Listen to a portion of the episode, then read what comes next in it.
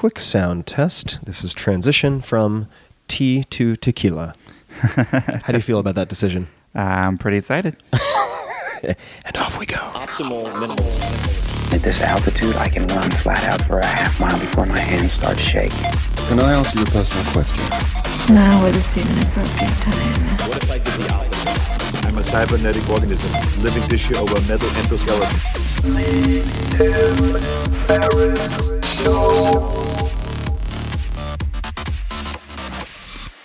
This episode is brought to you by Athletic Greens. I get asked all the time what I would take if I could only take one supplement.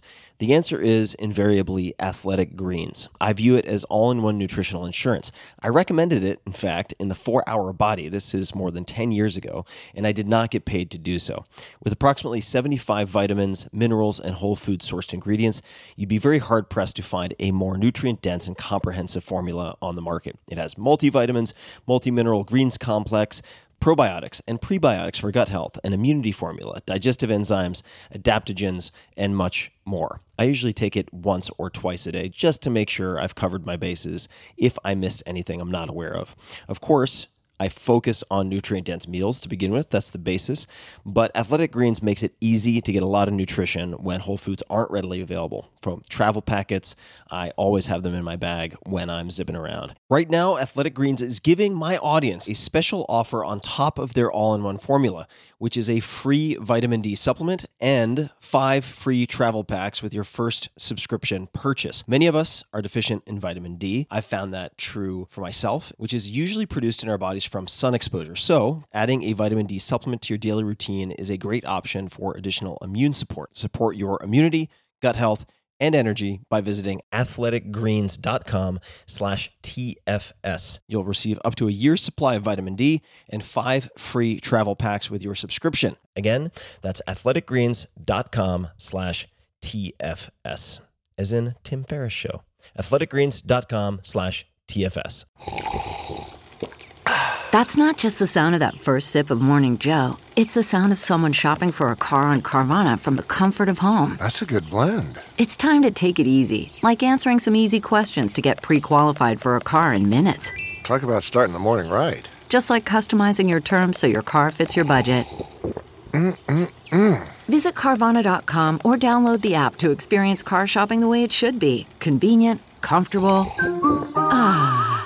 Hello, boys and girls. This is Tim Ferriss, and welcome to another episode of The Tim Ferriss Show, where I interview some of the world's top performers, whether that be in investing, sports, entrepreneurship, or otherwise, film, art, you name it, to extract the tools and resources and habits and routines that you can use.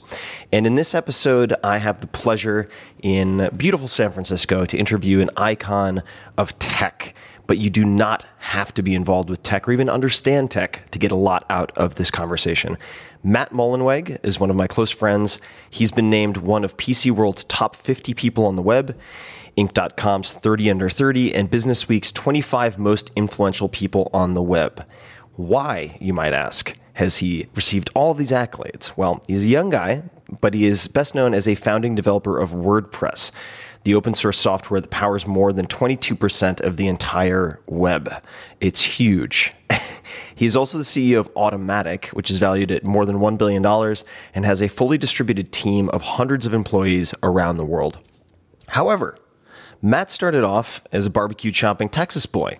So, how did this all come together? It certainly was not the grand vision from day one at all. And Matt is an incredible human being. He's a gifted musician. He is uh, able to eat more than 100 chicken McNuggets in one sitting, and we'll talk about why and how he did that. And we really dig into the specifics of how he hires, what he looks for in people. We get really, really nitty gritty into his favorite books, his routines, music, habits, work style. He's one of the most productive people I've ever met in my life. I think you're really going to enjoy this episode.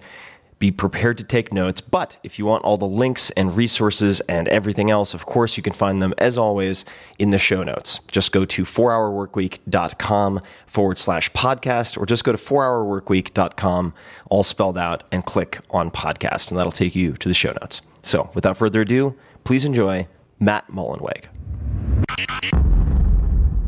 Matt, sir, welcome to the show. Howdy, howdy. Howdy, howdy. so let's explain the howdy, howdy, because there's some context missing. Of course, we know each other. Where's the howdy from?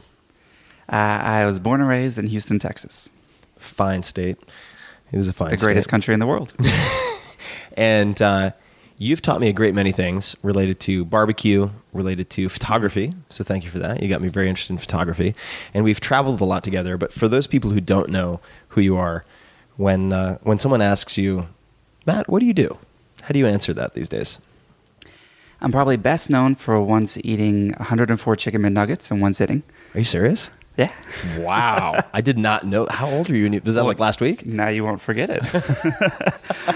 um, and then on the side, I do uh, work on an open source publishing platform called WordPress, which powers such amazing sites such as the four hour everything for Tim. That's true. And others like New York Times, Wall Street Journal, um, about 23% of all websites now are in WordPress. That's amazing. And uh, how did WordPress start for people who don't know the origin story? Sure. Uh, well, it's an open source project, and it actually started uh, as a fork or a derivative of, a, of an already existing open source project. So there's this thing out there called B2, which um, I was using and blogging with myself, and the, the creator disappeared, so the development stopped. And myself and this guy in England named Mike Little picked it up and kept working on it. How old were you at the time? 19. 19. And were you self taught from, from the standpoint of programming? Yeah, I tried to take some classes in school, and they were just all terrible. So, uh, with programming, especially open source programming, like the web was the best place to learn it. And what made the classes terrible? I'm, I'm just, I'm always curious. Why, Ah. why did they fail? Why did they not appeal to you? Well, I didn't go to a great school to start with. I was at University of Houston. Um, I had an amazing high school experience. Uh, high school for the performing and visual arts, one of the best experiences of my life. But then I stayed in Houston. U of H was all right, but uh, the computer classes in particular, I think like 20 or 30 years ago, Microsoft basically changed their curriculums or influenced the curriculums of many of these colleges. So even though this was 2002, 2003, you know, the web had already happened. You know, Right. it was a thing. Yeah. but they're still teaching you like Microsoft Visual Basic and like you're building like buttons on Windows apps. Mm, Sounds sounds really uh, white knuckle stuff. Exciting. And so you so you began working on this fork, and could you explain what open source means Sure. for people who aren't familiar with it? Open source is, for me, the most important idea I've been exposed to in my lifetime, actually. Uh, so think of open source like a bill of rights for software. And I think this is incredibly important now that more and more of our lives are influenced or governed by software. It basically says that here's uh, four freedoms that are inalienable rights you have when you use open source software. And the license that WordPress is under, the GPL, says you have the freedom to use the software for any purpose. So that means you can make a Matt has funny hair blog if you want, or you can How you found it? or whatever you like. Um, you can see how the software works. You can modify the software, and then you can distribute those modifications to your friends. And this sounds pretty basic and trivial, but a lot of what we use, it would be the equivalent of if you opened the hood of your car and there was just a black box, and you could be fined or go to jail for trying to modify things for in tampering with it. Yeah. Or trying to understand it. And let's uh so you you're working on this fork.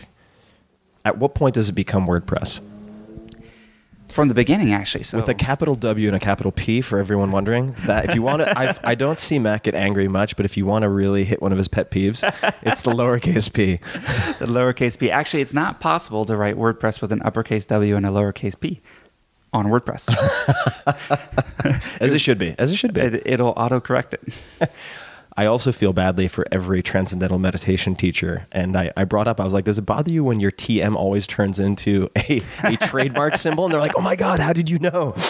yeah, well, they need their own platform, evidently.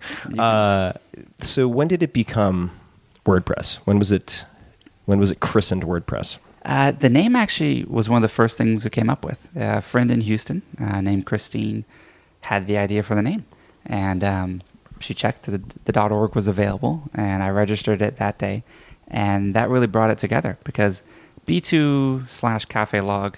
If you have a slash in your name, something wrong in the beginning, but um, WordPress, I just liked it from the moment I heard it. I was like, oh, this feels like something that has a little bit of gravitas, but still is pretty accessible.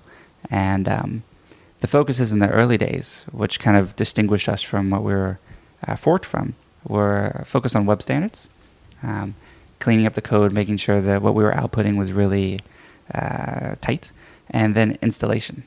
So it created something called the famous five minute installation. Um, So the standards would be like, and I, I'm using maybe a sloppy metaphor, but making sure that the, the grammar and everything is standard so that it can have the widest adoption and tinkering possible. it was more at the time the web platforms. You would build a website for Netscape and you would build a website for Internet Explorer, Hmm. and you'd use different code for both, or sites would work with one and not the other. I see. So web standards would create a common platform between them. Got it. and the, the installation ended up being the biggest thing. We called it the famous five minute install, even though it was neither famous. It's famous to the two of you guys. yeah, uh, but it became a self fulfilling prophecy, Right. Because people said, "Oh, it's it's famous, and it's only five minutes." And competitive software at the time would take thirty minutes, an hour to set up, and also that's how some of our uh, contemporaries like Movable Type made their money in the beginning, is you could pay them to install it for you. So their economic incentive was not to make the installation easier. So we just uh, came in with that from the beginning, and it was really appealing to folks. So you were right simplifying to get the. Well, it's very interesting because you were open source at the time. You did not have a profit motive. Nope. And therefore, you were not incentivized to complicate to profit. And there were no golden handcuffs. right nothing a- to lose. which is true for a lot of industries. Uh, professional training, for instance, uh, is very much like that. There, are very few trainers are incentivized to make themselves unnecessary, right? To make themselves obsolete. So they'll have a rotating schedule and different types of mesocycles and so on that keep you tethered to an ongoing program of training. What's a mesocycle? Well, you, you can have different types of cycling. For instance, uh, if you're leading up to a powerlifting competition or a wedding, uh, a trainer could basically the same very thing. similar. Uh, you always want to look like a powerlifter, especially if you're a lady for your wedding. uh, you can you can cycle the type of training. So you might have, let's just say, arbitrarily uh, seventy percent of your one rep max, and you work between seventy and seventy five percent of your one rep max for a four to eight week period or something like that, and then you go into a new cycle, which is, uh, I'm making this up again, but like ninety percent of your one rep max, or between eighty five and ninety, Huh. and uh, so that would be that that has a place, but I feel like just to to bring it back to to WordPress and is that uh, I feel like the the the number one priority of any good physical training trainer or nutritionist should be to uh, enable their client with the know-how and tools that make them themselves obsolete. Uh, so this complicate to profit is a, is, is a real problem in a lot of industries. What actually, so my favorite classes in college were the political science and philosophy ones. And because you think about systems instead of necessarily just an incentives versus uh, what works or what gets you to the next thing. So, uh, again, kind of like what you said, a personal trainer is not going to be incented to put themselves out of a job. Um, can you create a system, something you've done with through your work, where people can self-enable? And from the early days of WordPress, we would always think, okay, well, if we do X today, what does that result in tomorrow, a year from now, 10 years from now? And it was kind of silly to think about 10 years from now, but it's now 12 years old. So Now, did that long term vision develop? uh, What were the components that helped you to develop that long term view? Because you're a young guy. I mean, you still are, despite the fact that you now have a three in front. How old are you now? 31 as of last week. I was so tired of the under 30 awards that you were getting every year. I was like, God, can this guy just turn 30 already? I feel badly about myself every year. It's award season. Oh, here we go. Mullenweg again. But uh, what helped you to develop that, that long term view besides maybe these, these political, you know, poli sci classes? I think the uh, political science really, really helps because Any particular aspect or figure? I really loved uh, Thucydides. It's actually a classic. Um, he wrote, uh, I think it was the Peloponnesian book about the Peloponnesian War, and he was one of the first, what we see now as historians. So he would go back and writing about this series of events, we'll kind of look at the why and what was the environment which created these things. So rather than saying XYZ happened, saying this is what the world was like and that caused XYZ to happen. Um, but the, the metaphor I think of the most, because it's simple, is just like uh, the dog chasing the car. Right. Like, what does the dog do if he catches the car? Right. Doesn't have a plan for it. Yeah. So I find it just as often on the entrepreneurial side, people don't plan for success either.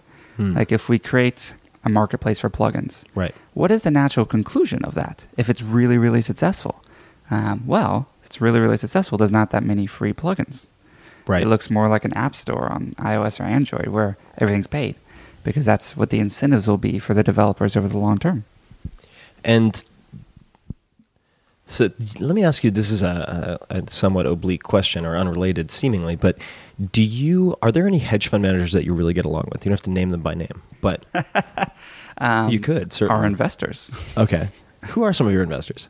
Um, and we'll talk about what they've invested in. Tiger Global. So there's an amazing guy, Lee Fixel, over there. Mm-hmm. Um, he works on the private side, not the public equity side, but it's a hedge fund at the end of the day.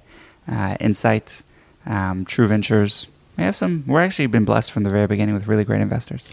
I, I know of a handful of hedge fund managers very closely who are extremely good. A lot of them are macro. They would describe themselves as sort of macro guys, uh, which uh, I'll hope to go into another time. But the point being, they are very good at looking at sort of primary effects, secondary effects, tertiary effects, and trying to trying to predict the various butterflies effect that can then inform a trade that other people aren't thinking uh, of or a position that other people aren't thinking of. Uh, I think you're very good at that.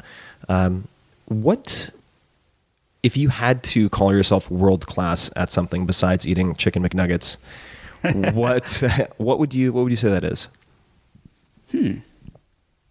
It might be related to that because The McNuggets? No, no, no. the, the thinking of systems. Ah. Um, and sort of environments and ecosystems and how things sort of cascade because the uh, you know running an open source project you know, the the the joking term is BDFL so benevolent dictator for life is technically my role within WordPress but it's the most powerless dictatorship ever.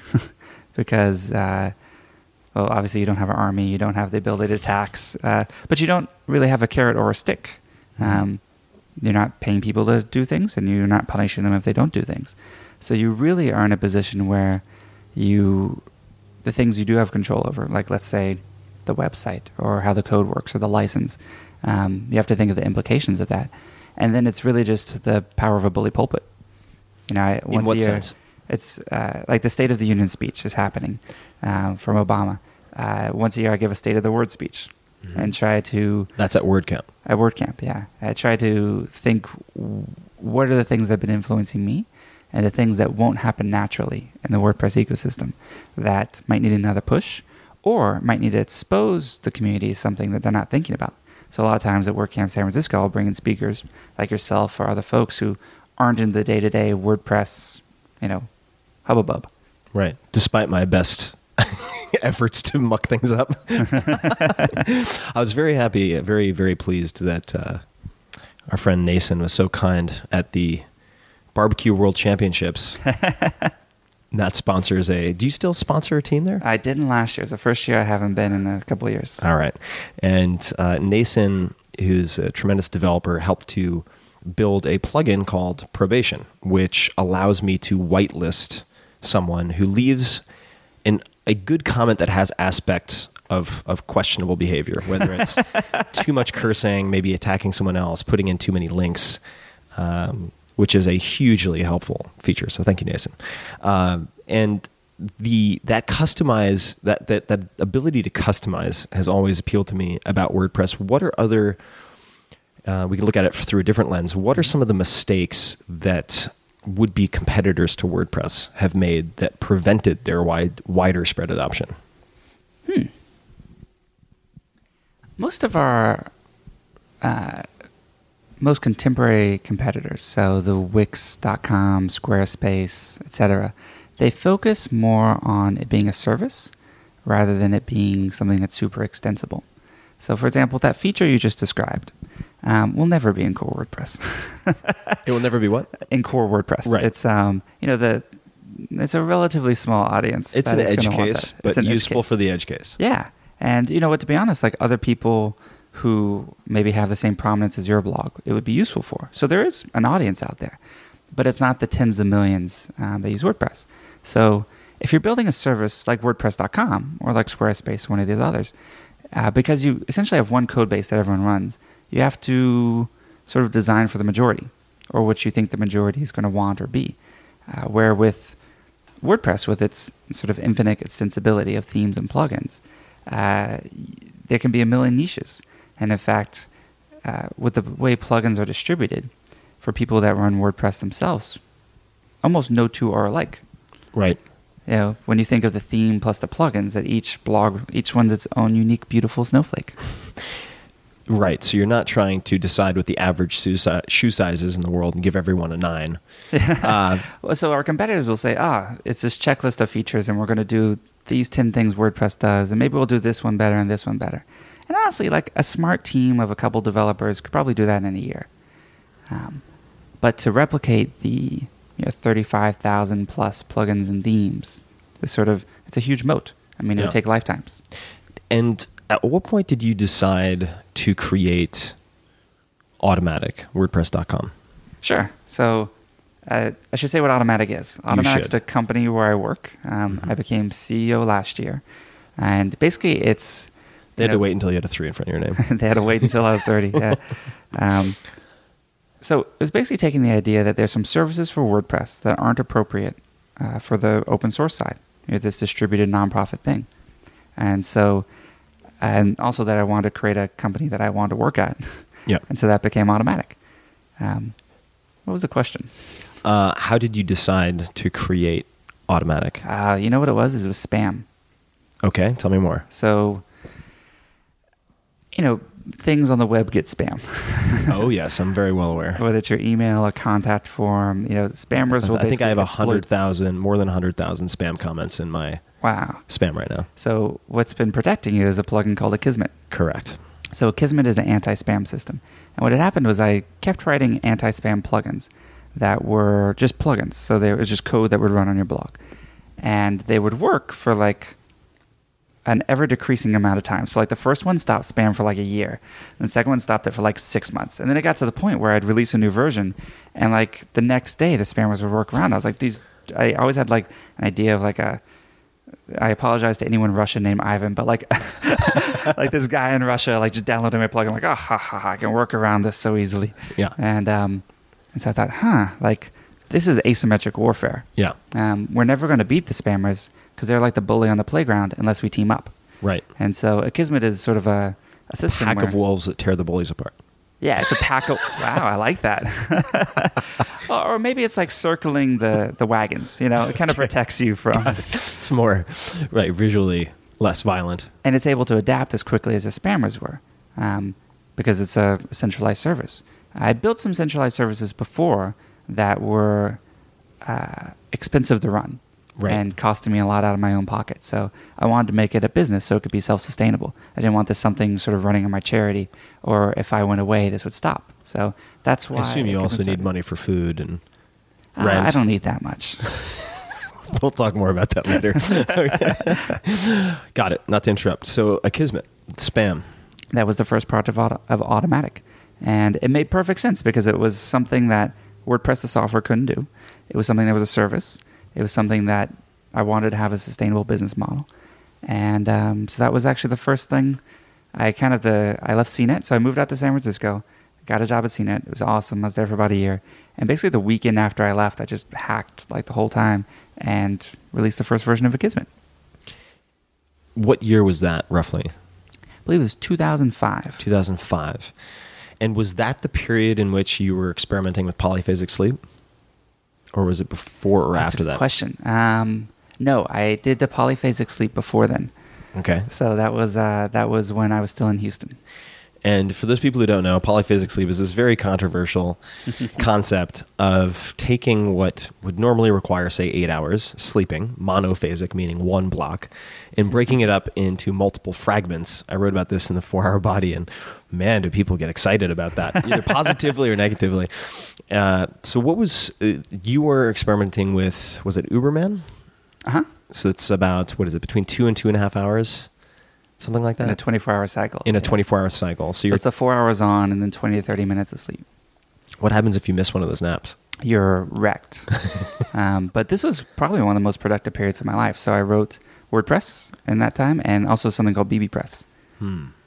And I remember, uh, I remember your answer, but I'm, I'm, I'm curious if, uh, if, you remember what you told me. Why did you stop polyphasic sleep? What happened? What did I tell you? um, You got a girlfriend. Turns out, I know. girlfriends don't like that sleep cycle. no one would have predicted it. Um, the getting of the girlfriend. you know, maybe that, yeah, the getting of the girlfriend. Um, and maybe that's that. Maybe that's who I marry someday. You know, someone who will also be on polyphasic sleep. But the I do- Sounds like a really tense household. she has to type Dvorak and do polyphasic oh sleep. So. yes, you know what? All right, you brought it up. Why are you obsessed with Dvorak? Oh, yeah. So Dvorak is an alternative keyboard layout. So instead of letters going ASDF, it's AOEU, for example. And all the letters except for A and M actually are in different places. So it's it would be a competitor to QWERTY, Yes. right? And it's more efficient. So I think I was 14 or 15 and I thought, well, I'm going to probably be typing the rest of my life. and so Yeah. if there's a more efficient way to do it, um, I should learn that. And it took about a month. It's kind of like learning a new instrument, actually. Uh, and I just kind of went cold turkey uh, and learned a type of work. And I've been doing it, yeah, over 15 years now. Gosh, I'm old. And do you still offer rewards to employees who pick up Dvorak? It's more like public shaming and or highlighting. Um, we do little hints like so it's a it's a dictator with a little more teeth. uh, we'll we'll uh, you know in our Christmas pack we send out like a Dvorak keyboard cover for your laptop or a little a DVzine, which is a dvzine.org is actually a great website that tells you all the benefits of Dvorak, even better than I have. So there's things like in a I'm making up the numbers, but in a year of typing on QWERTY, your fingers move like 18 miles, and in Dvorak they move like two miles. Wow. Like it's almost an order of magnitude more efficient. So I never thought of it this way, but there's the speed benefit, which uh, I'm very impa- I was very impatient with the Dvorak. I did play with it for a while, and then I had to switch laptops with people, and I wasn't tech savvy enough to to figure out. I was, on, I was in Europe, I think, and I was just like having trouble with the settings, and I got very frustrated. But uh, would you say there's an argument for Dvorak being easier on your tendons and carpal tunnel and all that? I'd say that's the most um, the biggest benefit. So I you know again I type for a living and I've never had any problem. What type of keyboard do you use? Uh, I just use the keyboard on my laptop mostly now. You do. Oh yeah. Now you used to have this funky ergonomic keyboard that kept your hands, uh, your palms more vertical. Is that right? Yeah, you emailed me about that the other day. What was it called? Oh, I have no idea. That's I- why I'm asking. I looked it up and I told you what it was. But yeah, it was where the keys were actually sort of slanted in. Right. And um, So it's almost like you're holding joysticks. I mean, in that hand position with your with your fingers extended. And it is, you know what, that keyboard is very comfortable and I like it. But honestly, the just the I'm not really limited when I'm on my computer by the speed I can type. Me neither. Unless I, unless I was transcribing something like Right. when you're talking, I'm limited by Just the speed earning I some can extra think. dollars by Yeah. transcribing on TaskRabbit. every now and then. yeah. Um, you know, I'm really limited by speed I can think, right. uh, which is much slower than 120 words per minute or whatever I can type. And um, so, really, the comfort is what does it for me. It's also kind of a cool security mechanism when someone sits down at your laptop and like They can't do anything quickly. anything. But it is Dvorak is built into every single modern day computer, Windows and Mac. So you can just there's a setting if you go to, into international keyboards and you can do it. Um, and I'd highly recommend. You know, you have a pretty hardcore set of listeners, so Pretty hope- hardcore habit of writing too. um, yeah, I would check out Dvorak. There's also a slightly more efficient one called Colemak. That if I was Ooh. starting today, I might do Colemak. How do you spell Colemak? C O L E M A K. Um, now, the difference between QWERTY and Dvorak is like, let's call that 50%, and Yeah. between like Dvorak and Colemak is like 2 or 3%. So Got it. I haven't switched again just because it's more gain. marginal. Yeah. But um, if you're coming from QWERTY, yeah, pick one of them. Huge. Cool. All right. We will link to all that in the show notes. Uh, Automattic. Mhm. Is it coincidence that Automattic is spelled with an M A T T in the middle? No, as a typical egotistical founder, I try to work my name into everything. And uh, You should do that. I should. I could. I could. Tim is short. I could stick it in, in the middle of a lot of stuff. Uh, Automattic itself is it's a unique company in a lot of ways. How how is Automattic different from the average tech startup out there? Yeah, a lot of ways. So the first and foremost is that everything we put out, eh, we're open source to the core. So most technology companies, the IP of their software is one of the chief values of it, and we open source and release to the public the vast majority of the IP we create. So that's the first and foremost, and it's really the key to the philosophy of Automattic. Um, the second, which is I think the future of work and the future of all companies, is that we're totally distributed. So we're now over 300 people in 37 countries and well over 200 cities. So most people work from home or in co-working spaces wherever they are.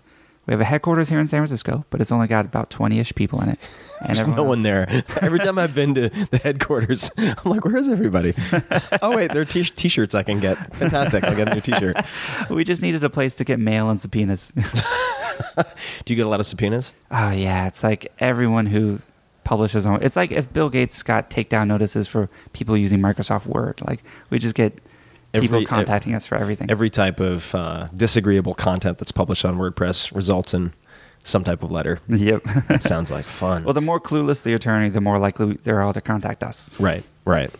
And uh, focusing on the distributed aspect, uh, how did you make that decision, and how early on? I mean, what what was the process like? Tell me the story of how you made that decision. Is literally from day one, and it's it was influenced by the fact that you know WordPress was an open source project before I created the company Automattic. So the first four or five people at Automattic were all in different cities. Hmm. Um, you know, we had Vermont, Texas. I was in San Francisco. Actually, the very first guy was in Blarney, Ireland, Cork County, which is like the Texas Is of that where the Blarney Stone is? It is where the Blarney What the Stone hell is. is the Blarney Stone? So you uh, you climb to the top of this castle thing, and you kind of hang off the side, and you're kind of upside down, and you kiss this stone. Jesus, and it's an old dangerous. guy that kind of holds you. um, and it's probably not sanitary, but yeah, um, I was very shy before I kissed it about ten years ago, and, And now you're all now I'm talking to you. I know. All right. Well, hold on. I want to talk about nervousness and boldness and shyness for a second. Uh, we're, we are going to come back to the distributed nature of Automattic.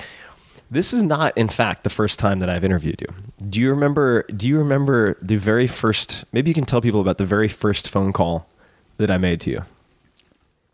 Was that an interview?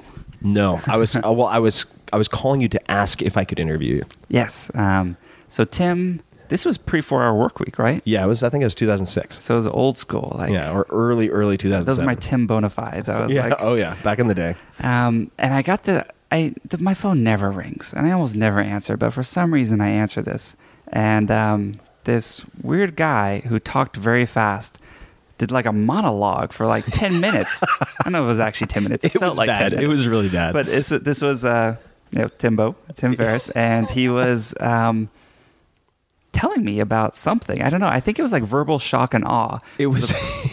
I was trying to establish my credentials, and I, and uh, a mutual friend, MJ Kim, Mm-hmm. had had made the intro, and I was worried you would hang up because I was aware, I was aware vaguely that you did not, you weren't really a phone guy.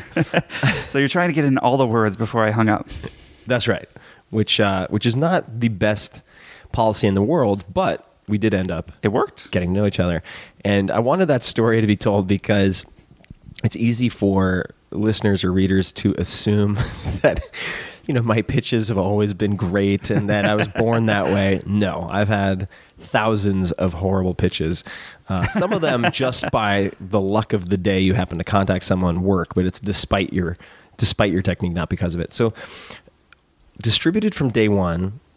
Uh, what are the tools that you currently use to make that work? So open source projects mostly work like this. And basically what they do is they say you use things like well back in the day, I'm going to say some old technologies and then we'll get Yeah. to the new technologies. IRC, which Yep. is sort of an old text chat or IM system. Um, you collaborate using distributed source control. So we use Subversion. The modern day equivalent would be something like GitHub. So you basically have ways that you communicate: email, mailing lists, um, forums, all the things that you know people do even when they're in the same office. They IM, they, they IM each other. You just make that the primary way you communicate. And uh, so that's what we did from the very beginning. I mean, when Automattic started, we literally it was bootstrap beginning, had no money, and I thought, well, why would I was in San Francisco, but why would I move all these people to the most expensive place in America Right. when we also have no money? Yeah. And um, most investors, in fact, a lot of them said, "Oh yeah, when you raise money, you can finally move everyone there." But you know, Donncha in Ireland was getting ready to start a family, Yeah. and you know, people are different places for different reasons. And it's true the Bay Area has some amazing talent, but you also have well, two two things. You have some incredibly talented people all over the world who, for whatever reason, don't want to live here, even though it's a pretty cool place. Yeah. Um, you also have, you know, some of the largest, most successful companies in the world, market caps of over a trillion dollars combined, competing for the same twenty or thirty thousand engineers In one place. in one place. Right, absolutely. So when you add up Cisco, Oracle, Apple, Google, you know, just All- go down the Not list. Not to mention all the startups. LinkedIn, Facebook, Twitter, plus all startups. Um, they're uh, they're all fishing in this like pond, which is a little bit overfished. Yeah. Um, again, not to say there's not great people. It's just that uh, perhaps back in the day when you had to go to like one of these universities like Stanford or MIT to learn the things to create a scalable web scale startup or service, um, it was important to be clustered there. But now you can learn all this stuff on Hacker News, and you can read Reddit, and you can you know learn everything you need to do to build the next WordPress from anywhere in the world, any place you have an internet connection. So Right. there's some super smart people all over. And so we just started to say, well, just like it's silly to discriminate on the basis of, let's just say gender. Yeah. Right? You said, we're not going to hire men or women. It's dumb because you just cut out half of the possible hiring pool. So by definition, people you hire will be not as good as if you looked at 100%. We said, well, we're going to look at the 99.9% of the world that doesn't live in the San Francisco Bay Area. So And not only are you getting better talent because you have a larger pool to filter from, what can you do with the cost savings of not having to build out a huge infrastructure for a campus? I don't know if there's actually a cost savings because once you start flying people around and things like that, like it does add up. And we give people uh, an allowance, for example, a $250 per month co-working allowance. They can use it at Starbucks or cafes. They can use it at a co-working space. We so we, we invest in people's uh, space because we want them to be productive. But I think what it really comes down to is just allowing people freedom, autonomy, and something that was actually inspired when I finally read your book is some lifestyle arbitrage. Yeah.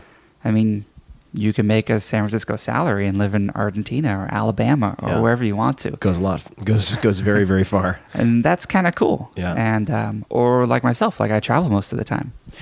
Where is the uh, you're in 37 countries you said? Mhm. What are the most heavily weighted countries or represented countries? Oh, in order, it's probably it's English speaking countries in order. So it's uh, United States is about two thirds. So again, more than majority. Uh, we love us some Canadians.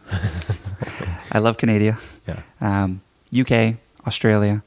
Uh, those are kind of the top four or five. Yeah. Ireland. So because we're still, although we're totally distributed, we're still speak English. Right. And so places where, uh, so that's like the top five. And then of the other 32 countries, um, many of them we just have one person in them. Right. We only have one person in India. We have, I think, three or four people in Argentina, one person in Brazil. So it just kind of ends up being whoever the coolest, most, uh, I was going to say bad butt. I, I don't like the curse. For, for you who don't know Matt, he never curses. He has a lot of trouble. It'd be like forcing Mr. Rogers to say "fuck" on the air. It would just be the most excruciatingly painful thing to watch. So yes, Ah, they're now bad, can't- now I bad butt, bad butt engineers. Tim, now I can't send this to my mom. we we can bleep the f. It's, it's all right. You know, I actually don't have a problem with cursing. I just don't do it myself. Um, How long has that been? Has that always been the case? You know, I don't I mean, know. you're from Texas. and again, I don't. Not that a- I'm implying I don't that all have a Texans problem with it. curse a lot, but I'm from Long Island. It's like you can't avoid it. That's half of what we say. There's actually a myth in the company that you can't curse around me or I'll get mad, but it's just not true at all. Um, I have no personal problem with it. I feel like I would have picked up on that. Yeah. so, how long have you not been cursing? I feel like I must have read a book when I was younger, like a James Bond type book or something. And I, because I recall the sentence, I just don't remember the context. And if someone's like, you know, the English language has more words in it than any other language in the world. And so you can find your way to express yourself in some of these other hundreds of thousands of words. Now, obviously, words like the F word are so versatile. You can use them in a million different ways. Yes. But the um, there's a lot of other really good ones. So I try to be, express that- myself That's in other something ways. that's always struck me, and uh, I feel like such a coarse, unrefined sort of knuckle dragger with the amount that I curse, which is I, I enjoy being around you, and uh, something we've talked about on the podcast before with other folks is surrounding yourself with people you want to be the average of, and so I like one of the reasons I enjoy being around you is that you you force me to become very aware of how much I curse, and, which oftentimes I think is is reflective of lazy thinking. Just in the way that if you overuse the word interesting, you're like, oh, interesting, that is a garbage word. It means nothing. Like, come up with a better word. Or uh, my my particular crutch was pretty. Oh, that's pretty good. That's pretty expensive. Oh, that's pretty awesome. And I got so annoyed with it. The way that I tried to fix it, which worked very well actually for a period of time, was requiring that every time I say pretty, I add fucking after it. No matter who I was with. So I'd be like, oh, that's pretty fucking expensive. Oh, that's pretty fucking pretty. Or whatever, which which solved it. But um, the what are the current tools that you use? So you had IRC and so on, but what what do you what's the state of the art within Automattic for managing keeping that machine running with the distributed teams? So we actually ended up creating a tool uh, called P2. So you can get it at p2theme.com. Um, and that is uh, basically our replacement for email. So Automattic basically sends no emails. I get all the email I get is from people outside the company.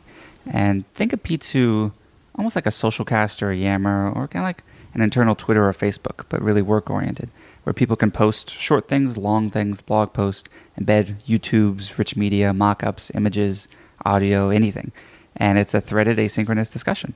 But because it's not email, I, I honestly don't know why people use email so much in companies because imagine that you're a company, you're a team of 10 people, and you join that team.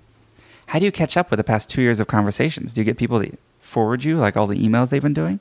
If someone leaves, like does everything in their inbox? What does everything in their inbox disappears and all that sort of locked in knowledge is gone? So everything in Automattic is public by default. All of our stats, all of our everything, Everything? everything like stuff that- Salaries, equity? uh, so we're not Buffer, where we, we publish you know salaries and equity, but the um, So, just for context, for people who, who are not in, in this world of tech, Buffer app is actually uh, an app I use every day, uh, very useful for scheduling. But uh, Buffer app allows you to schedule uh, different types of Facebook posts, Twitter posts, etc., uh, among many, many other things. But they're they're extremely transparent uh, in in with their information. so they publish a formula essentially. yeah, that how they determine their It's like a base salary, like Salaries. 50k for support, plus a multiplier for experience, plus uh, you can get equity or more salary or things like that. So, in theory, the formula is public. Um, I think some of that stuff goes a little bit too far, and it it How do you- creates as many problems as it solves. how do you draw the line, or how do you decide where to draw the line? Hmm. It's really a judgment call. And also thinking about what is the logical conclusion of this. So, how does that system work when we're 10,000 employees or 100,000 employees? Uh, and does it just sort of kick the can down the road? So, the thing I think about the buffer system isn't, it's not bad that their salaries are public. In fact, government jobs, salaries are public, and many companies have sort of stated titles and levels that have certain ranges. But then it just kind of, it kind of kicks the can down the road that why is this guy got an experience multiplier of 1.3 and mine is 1.1? You, know, you still have the. What does kicking the can down the road mean? Uh, it's if it purports to solve the idea of compensation inequity, Right. um, there's still uh, subjective measures that have a big impact Sure. on what the formula, the output of the formula, that doesn't really help. Um, so, is it what I think of is is this going to make the company either solve a problem that we can't solve otherwise, or is it going to make it better overall? And so, uh, so all of our communication being public does, and it's all searchable, it's all indexed, it's all tagged. Um, I could look you up in our system and see every meeting anyone's ever had. I feel with like, you. wow, this guy really doesn't know how to use computers. Yeah. Oh, well, but going back now, you know, almost 10 years. We Yeah. turned 10 this year. So that's pretty powerful to have that sort of record of everything. And it's all searchable and indexed. So that, I think, makes sense. And we're very trusting internally. Like, if we're working on an acquisition, for example, in my status updates that I do weekly, I'll put that I worked on this acquisition. In theory, that could leak, it could whatever. But I find that when you trust people, they tend to do the right thing. Versus if we try to like really lock everything down, I feel like that wouldn't engender a two-way loyalty. Uh, so P2, uh, Slack, I really love. Can you now? Slack has come up a lot recently for me, including for very small teams. Uh, can you explain Slack? Sure. As I pour water all over this table. That's all right. That's all right. It's it's it's wood. Suppose you know. I would assume the tree was exposed to water. Hope, hopefully, it'll be okay. So at some point, so Slack is is kind of for us. It's a replacement for IRC. So imagine a it's a real time chat platform that actually has a lot of the benefits of P2. You can embed media in it and things, but it just makes sense for for IM. So we used Skype before, but again, it didn't really scale for us. So if you're the hundred and first hundred and first person to join Automattic, and we use Skype for all of our messaging each other. You have to add 100 people to your contact list and be accepted by each one of them.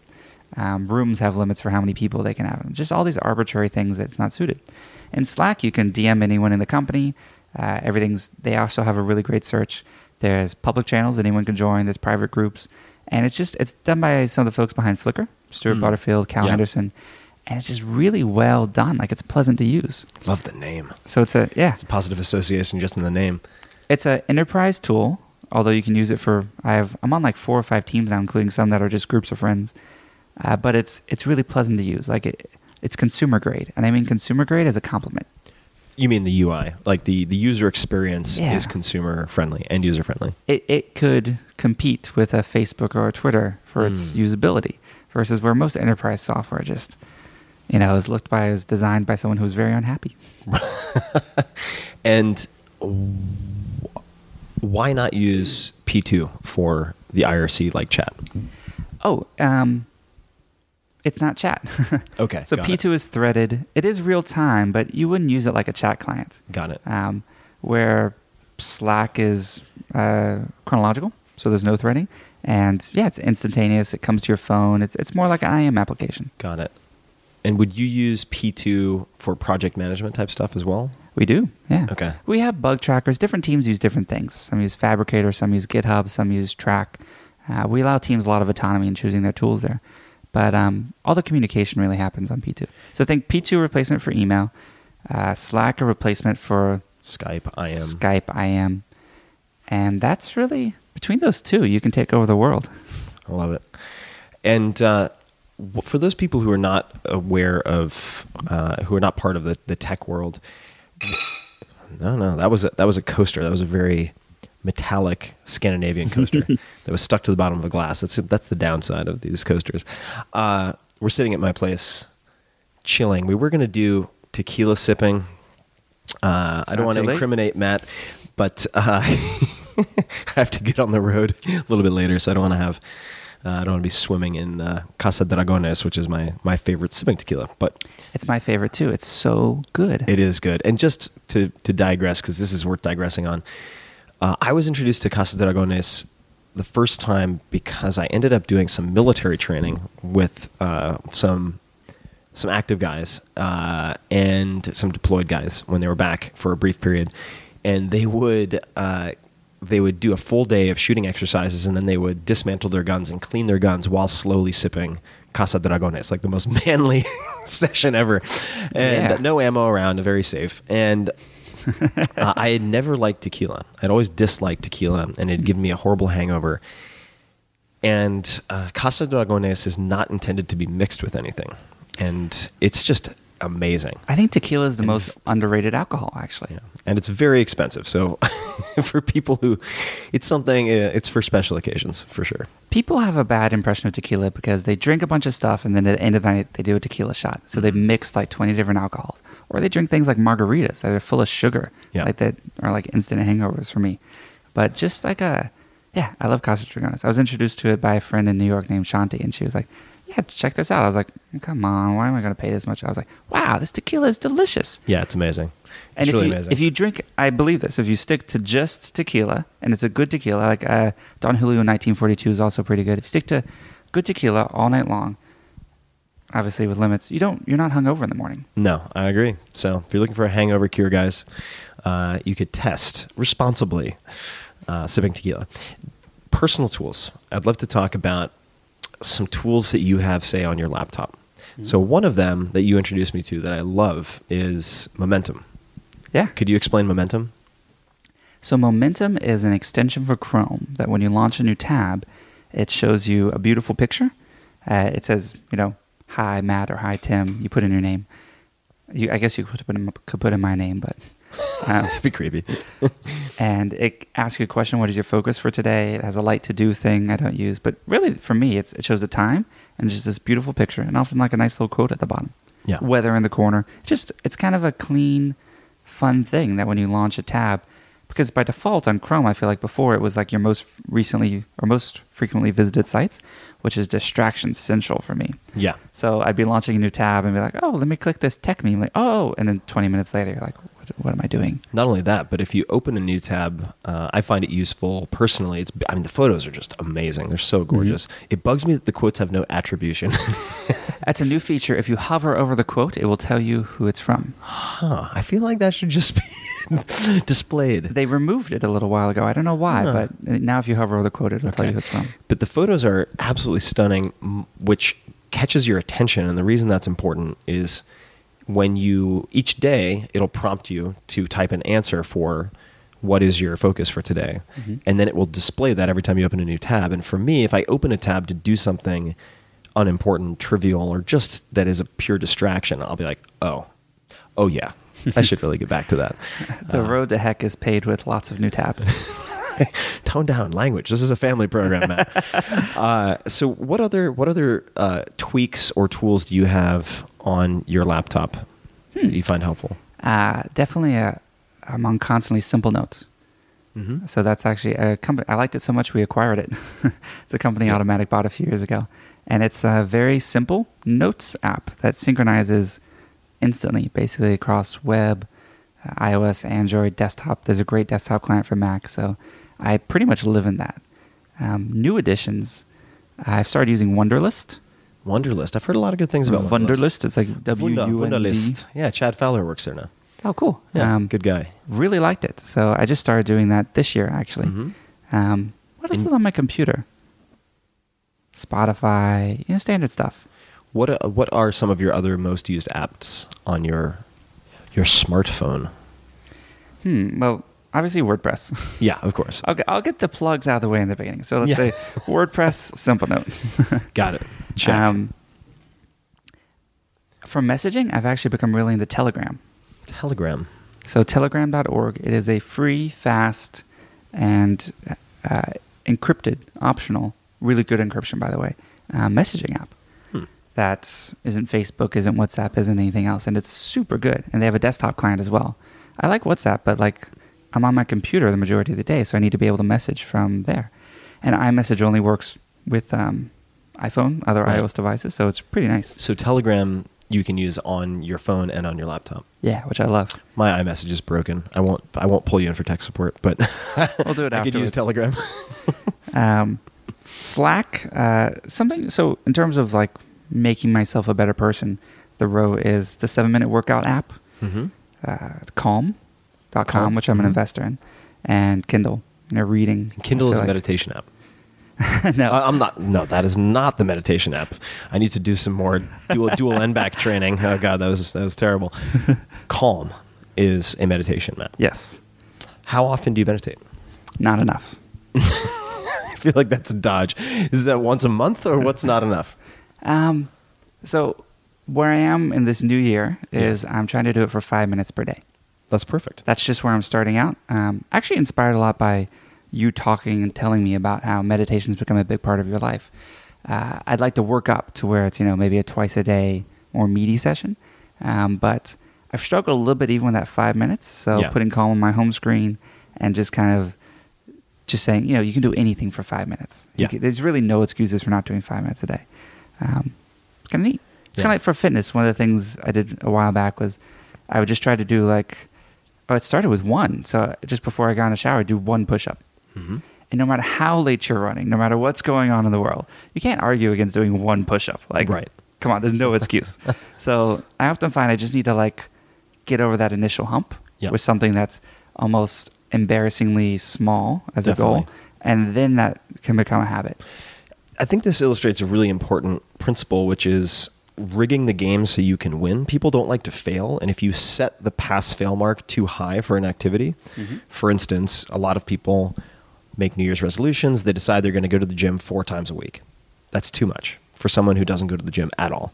Yeah. And if that's the pass fail mark and you go three times a week, you're going to feel like a failure. Whereas if you psychologically set the the hurdle at one time per week, for instance, and you only have to spend 15 minutes in the gym, then you can earn bonus credits by doing what would have previously been viewed as a failure. Yeah. Right? Someone should write a book on that. right. God, I can't do another 600 pager. The four, the four hour body has another point that I think is very important, which is uh, the layering of behaviors uh, or sequencing of behaviors. So if someone has 100 pounds to lose or 50 pounds to lose, I think exercise is the wrong place to start uh, for a, a whole host of reasons. Uh, Did you say diet? Exercise is the wrong place to start. Oh. Diet is the right place to start because exercise is an additive behavior. It's something they don't currently do that they have to make time for. Whereas, especially if they're overweight, they're definitely eating. so they have set aside time to eat and they're just substituting in different default meals, which is very, very, very easy. Uh, met my first uh, slow carb follower who's lost 200 pounds recently. Wow. Yeah, that's a lot. That's a lot of pounds. That's a lot of pounds. Actually, that was a question I wanted to ask you, if it's okay to turn this around. yeah, sure. I've been reading a little bit more about fasting and intermittent fasting. So Yeah.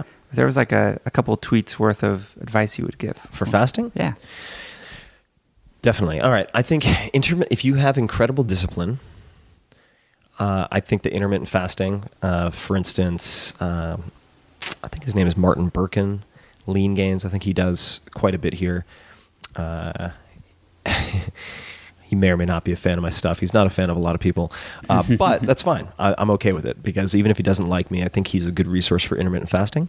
Uh, a lot of people who sustain intermittent fasting, and I'm not saying Martin, I'm saying uh, a lot of other people who are figureheads in that community, uh, consume massive amounts of two things. On the male side, caffeine, they consume a lot of stimulants, and uh, some of them consume anabolics like Dianabol, which is an oral anabolic androgenic steroid that inhibits appetite significantly.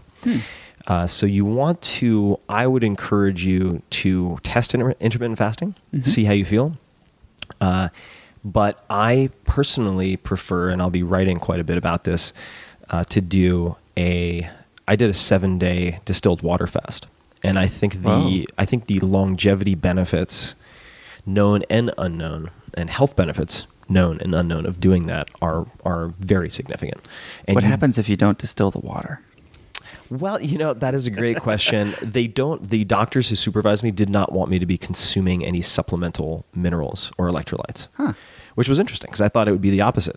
And in some cases, when people get very weak, they'll supplement with, say, bouillon broth or something like that. But uh, they don't want you to be ingesting any type of supplemental minerals, vitamins, etc. Huh. And uh, that was a tremendous experience. I actually want to do that at least once a quarter and possibly do a 14 day. I just read where like after the third day of a, like a water fast, you start producing more. Is it white blood cells? Like your body starts Oh, I, uh, yeah. I mean that that wouldn't surprise me at all. I'd have to look at my labs. Of course, I did ton. I did urinalysis every day, and and lab. Did you weigh your poo? I did not weigh my poo because I got to tell you, there's not much poo when you're not eating for seven days.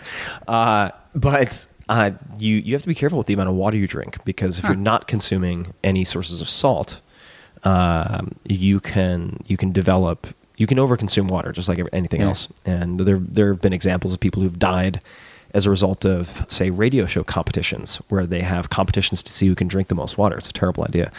Um, I think it's called Most things on radio are terrible idea. hyponatremia. I think it is, which is a an, a, an extreme um, lack of sodium and other things that then Hmm. interferes with your ability to conduct electricity in muscles like the heart. Uh, but the, the intermittent fasting for the it works for a lot of people very well, but the vast majority of people I have seen who use it end up using crutches of some type, like stimulants. So you trade one problem for another. Yeah, and in fact, wanna- you can you can also end up losing fat not because of the intermittent fasting, but because you're consuming six cups of coffee a day. Yeah. Uh, so, I uh, still just- don't drink coffee. what's that? I still don't drink coffee. Why not? You know, I figure I have enough vices in my life. Aren't you an are you an investor in a coffee company? Blue Bottle coffee. So I don't drink coffee, but when I do, Blue Bottle is the. Uh, no. okay, you don't have to answer this, but I'm curious. What are some of your other um, per, suitable for Mister Rogers vices? what are some of your other vices? Wine, women, and song, right? It all goes back to the Yeah, the wine. classics. the Those are vices? again. um, no, I feel like probably the thing I struggle with the most is because my work and what I do is connected. Hmm. You know, I'm talking to people online. I'm on my computer, and especially since taking over as CEO the past year, what I've really had to do is unschedule more in my life, Right, create more space, right. um, read a lot more than I used to because I find that when I don't have that space, when I'm just in the fl- the I'm not going to call it flow. When I'm in sort of like the the hedonistic treadmill of pings and chats and tweets and not even not even necessarily being distracted by like Facebook or Twitter, but like Right. even just work stuff. Right. You don't take that step back that allows you to have the creative inspiration or the ideas for the next big thing or the uh, your mind works through the problem in a different way. Right. The deloading phase. Those blocks of time. What have you found helpful for creating that space? Oh, another interesting thing about Automattic is we have almost no meetings. Let's talk about it. So I only have three standing meetings at Automattic. Standing meaning physically standing. Oh no, standing like it's always standing on the calendar. I see. Outstanding. So every other week. what makes those meetings worth doing? Um, so they're meetings with groups of people who are responsible for three areas at Automattic. Um, one for all of WordPress.com and everything related there. One for Jetpack and all the plugins we make, and then one we just call business. They're called uh, .com, .org, .biz. So the commission, the organization, and uh, the biz group. Um, and business is basically all the people who work on making money at Automattic. Right.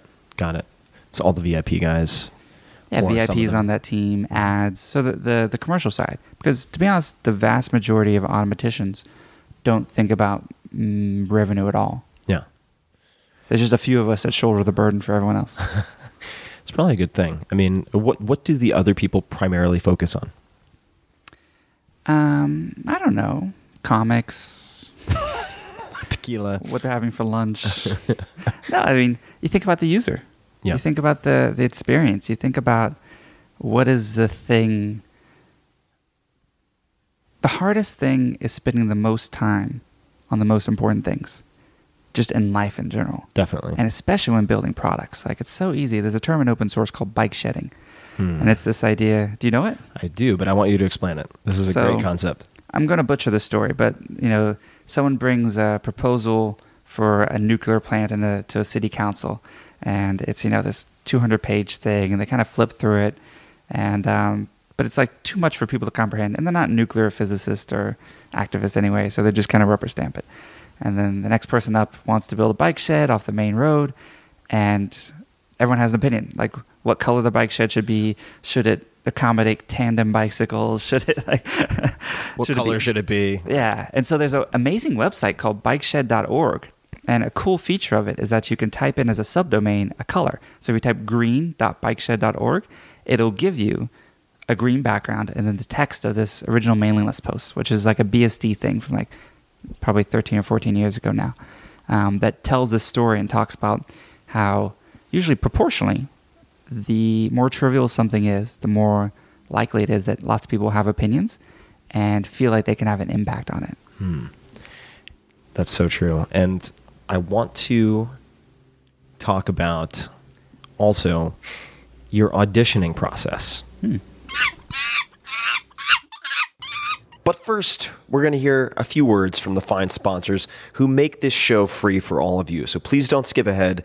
Things we have coming up with Matt, we're just getting started. We're going to talk about his auditioning process, what he has in his carry on bag. This man travels the world all the time. We're going to talk about investing, Warren Buffett, music, his rituals around productivity as it relates to music, and on and on and on. So please don't go away. And here you go, our fine sponsors. Man, that sunset is gorgeous. Grill, patio, sunset. Hard to get better than that. Unless you're browsing Carvana's inventory while you soak it all in. Oh, burger time. So sit back, get comfortable. Carvana's got thousands of cars under $20,000 just waiting for you. I could stay here forever. Carvana, where car buying meets comfort, meets convenience. Download the app or visit Carvana.com today.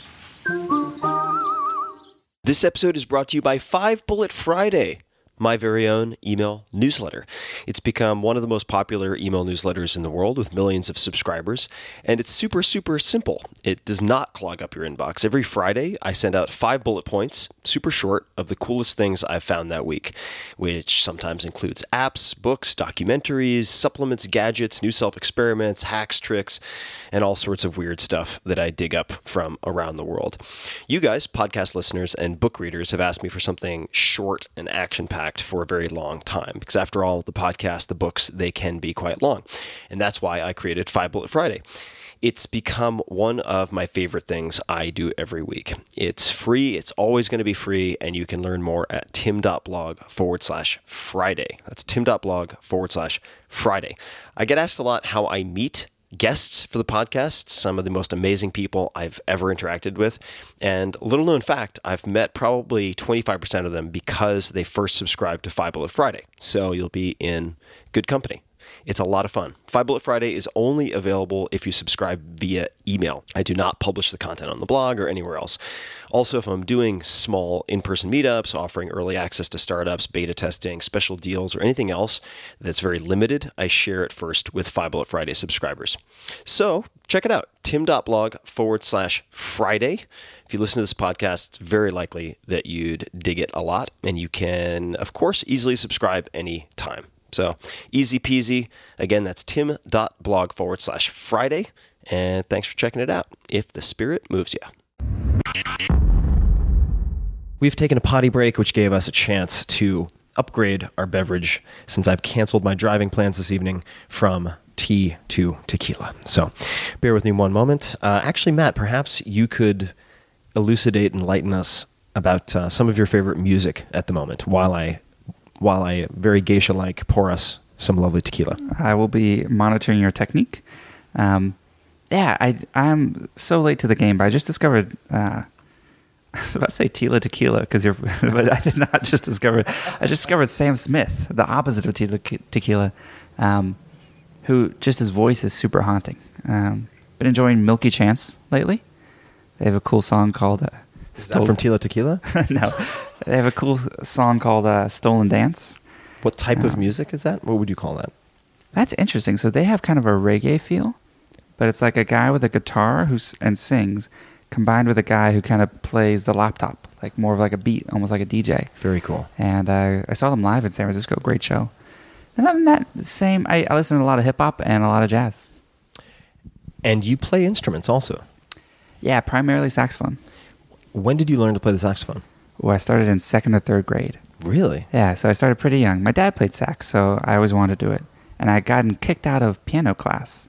For doing what? I don't know. They said I had no musical talent, so I wanted to prove them wrong. God, what is wrong with some teachers? Unbelievable. Cheers, by the way. Cheers. And uh, so the saxophone was your transition from piano. And uh, is there anything, are there any skills that you developed through the uh, through the sax that ha- that have translated to coding, or anything else you do? Oh, almost everything. Um, so, from how to breathe and be on stage in front of people, um, Hmm. for speaking gigs and whatnot. or just anything. You know, you're in front of a group of people. Um, how to interact. So in jazz, it's all about listening and responding. You know, you're kind of co-composing on the fly when you're improvising, or in a quartet or something. Uh, how to learn new things. So sometimes for uh, different, if I played in like a musical theater band or something like that, like I need to double on piccolo or flute or clarinet or another instrument, so I'd have to learn that very quickly. Um, and just, I would say, most importantly, the concept of deliberate practice, Hmm. Which I know you're a big fan of. Yeah, just absolutely. I remember I had a teacher once who told me like, if you only practice the things where you sound good, you're never going to get better. You reach you reach kind of a local maximum, and that was a trap I actually Local had fallen maximum. I need to learn what this is. is that just a, a constrained, a constrained maximum. Yeah, you, you reach the best that you're going to get within this sort of limited sphere? limited sphere. You're not moving on to the next sphere. And, you know, especially back when I was young, I think I was more self conscious. And so when I'd practice and I'd be at school or at home, I'd want to sound good for whoever might walk by or hear me or anything. And that's not how you get better. You just kind of you get really good at the 10 things that you're practicing. But the people who practice the best sound terrible. Like they're squawking and squeaking and doing long tones and overtones. They sound like they're. It's funny. One of the most best things you can do to sound better on saxophone is, is what's called long tones, which is just playing a single note for a really long time, and then going to the next note and playing that for a really long time. Why does that make you better? Um, Is it an endurance thing? It helps your embouchure and your tone. Your what? Embouchure. What is that? So the embouchure is basically the position and firmness of your mouth around the mouthpiece. and basically, the, it's the, it's basically the seal around the mouthpiece. Try not to make any jokes. um, or think of like a, a brass instrument when you know they have the sort of circular mouthpiece and they do like that sort of thing inside Right. of it. Um, they use an embouchure to change the pitch. So you're, That's the position of the yeah, mouth. it's also the position of your throat, the way the air is flowing, the position of your tongue inside your mouth that determines where the air goes. It's different for different instruments, but um, ultimately, that and the breath support is what determines your tone. And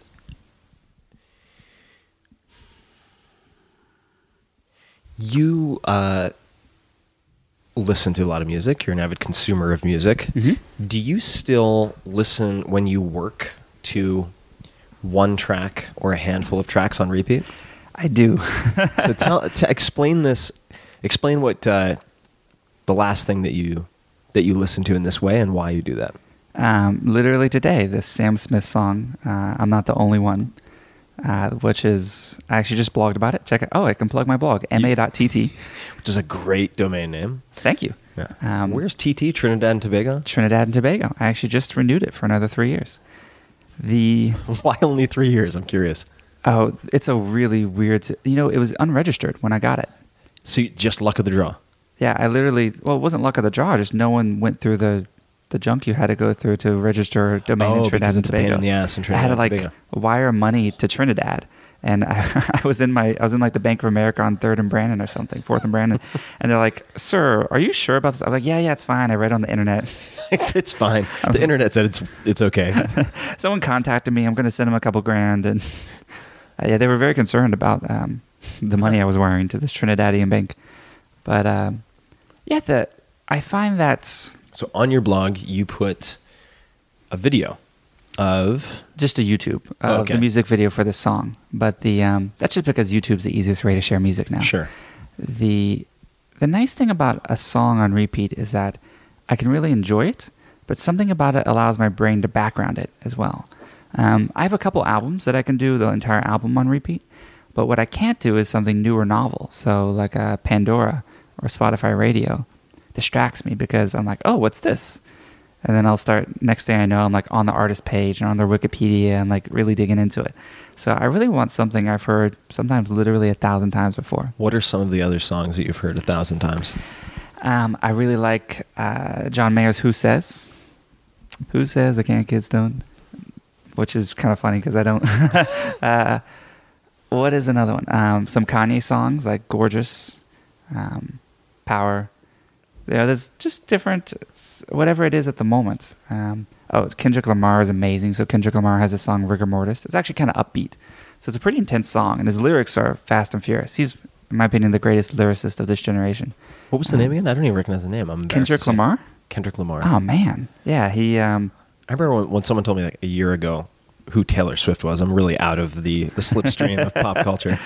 um, yeah, Kendrick Lamar is definitely my top five favorite rappers right now, and he. Um, yeah, his music actually has a lot of jazz influence on many things he does, and this cool. song "Rigamortus" samples a jazz track, and um, it's a lot of these tracks are shorter, so the um, the Sam Smith is like I think three and a half minutes. Uh, Who says is like two fifty six or so. Um, Rigamortus is under three minutes, and just put them on the loop. So I borrowed that habit. I remember you told me about this, and I, I, I thought it was genius because uh, I, I I had used different albums for different books. And for those people who haven't heard this, because it does help some people a lot to write. If your writing period is best at night and you feel very isolated, which I did late at night, I, I generally did my best synthesis, not research, not interviewing, but synthesis from about 10 p.m. to 5 a.m Huh. and I'd be alone, and it was just very um, hermit-like, and I felt very isolated to be in the quiet and darkness by myself. So I would put in earphones, listen to music on repeat. Very often something without vocals, Mm-hmm. and a pendulum, for instance, and I would then watch the same movie over and over and over again. But it would just be in my peripheral vision because the images of human beings would make me feel less isolated, and it was very comforting. Uh, so I had uh, the Born Identity, the first, and Shaun of the Dead for the Four Hour Work Week. Didn't you do one of the Bond movies too? I did Casino, Royale. I've Yeah. seen hundreds, probably thousands of times because I would just leave it on repeat. So I might play five, six times a night if I'm really in a session. And then for the Four Hour Chef, the funny addition was the first thing that I clicked on Amazon Prime that was available on Amazon Prime, which was Babe. So I ended up watching Oh, the- with the pig? with the pig, Oh, wow. and Farmer Hoggett, and it's actually a, a a brilliant great movie. Yeah, Yeah. it's a brilliant movie. There's a lot hidden in that movie. There are a lot of subtle details, just like Kung Fu Panda is is a genius movie. Now that I have not seen. yeah, oh, it's it's fantastic. I love when they make these movies for kids, but they put cool stuff in there for adults like too. Aladdin and many other movies. Yeah. yeah, yeah, really fantastic. So, all right, so that's the that's the music trick, the repeat, I have a colleague who does the movie thing, and like I do. yeah, and I I put it- the movie on mute though. Oh, really? Yeah, and I listen to the music. For him, he does Big Lebowski and a few others, but um, the only the only variation I've introduced in the past few years is uh, I like this electronic EDM type group called the Jane Doze. Mm-hmm. They're also friends, and they do some mixes, and they have some. I guess it's called trap music. Um, Trap. This is where I'm getting out of my element a little bit, but um, I find that if I'm doing things like email, where I need to be a little bit higher energy and go through a lot of things, uh, that's really good for me. I love it. Uh, auditions. Tell me about auditions. What are, what are auditions? How do they work in Automattic? Why auditions? So one thing that's really important when you're in a distributed company is, I mean, there's no one looking over your shoulder. There's no manager walking by. There's no one even who knows whether you started work or if you started work at all or what time you did. So you really need to hire people who are self-motivated and can manage themselves to some extent. A ton of Automatticians were formerly freelancers or CTOs at other companies or things like that because they really need a lot of ability to self-direct and have self-management, which is a tough skill. Like it's still something that I work on every day of my life. So what we found, we've tried every hiring, especially when we started. You know, I was much younger and I thought, oh, well, we should do it like the other companies do it. So we tried, you know, how many manhole covers are there in Manhattan? The or- McKinsey and Google brain teasers. the brain teasers, although Google has stopped doing them. I think Microsoft was most famous for them. So we did brain teasers, we did coding tests, we did the thing where you like ask a hard technical problem and have them write the code on the whiteboard. We did it where 20 people would interview the person, not literally 20, but you know, like interview after interview, and then you sort of get a consensus. And um, none of it had a great correlation with how productive and great that person was in the company later. Um, and I also started to see no correlation. I think because I dropped out of college, I was very entranced by people with masters or PhDs. Turns out it has no correlation with how effective they were in our organization. So what we started to do is we found, I looked back to the first couple people and I said, well, I worked with these guys before. We worked together on the open source project. And so how can we sort of set up a hiring system that where you actually do the work that you're going to do in the job.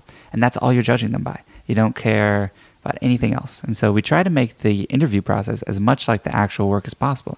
So we don't do voice or video, it's all text chat because that's how we primarily communicate. Also prevents you from any subconscious bias. Getting It- romanced by whatever voice or presentation the person might have. Yeah, um, or maybe they have a funny accent or something like that. That doesn't matter in our company, um, unless maybe they're a salesperson and their ability to convince you of something or have a charisma is important for their job. Um, there's really no benefit to these in-person or even voice or video uh, interactions. So we uh, we have a pretty good system for this now. We get a ton of applications. I'm actually over a thousand applications behind now.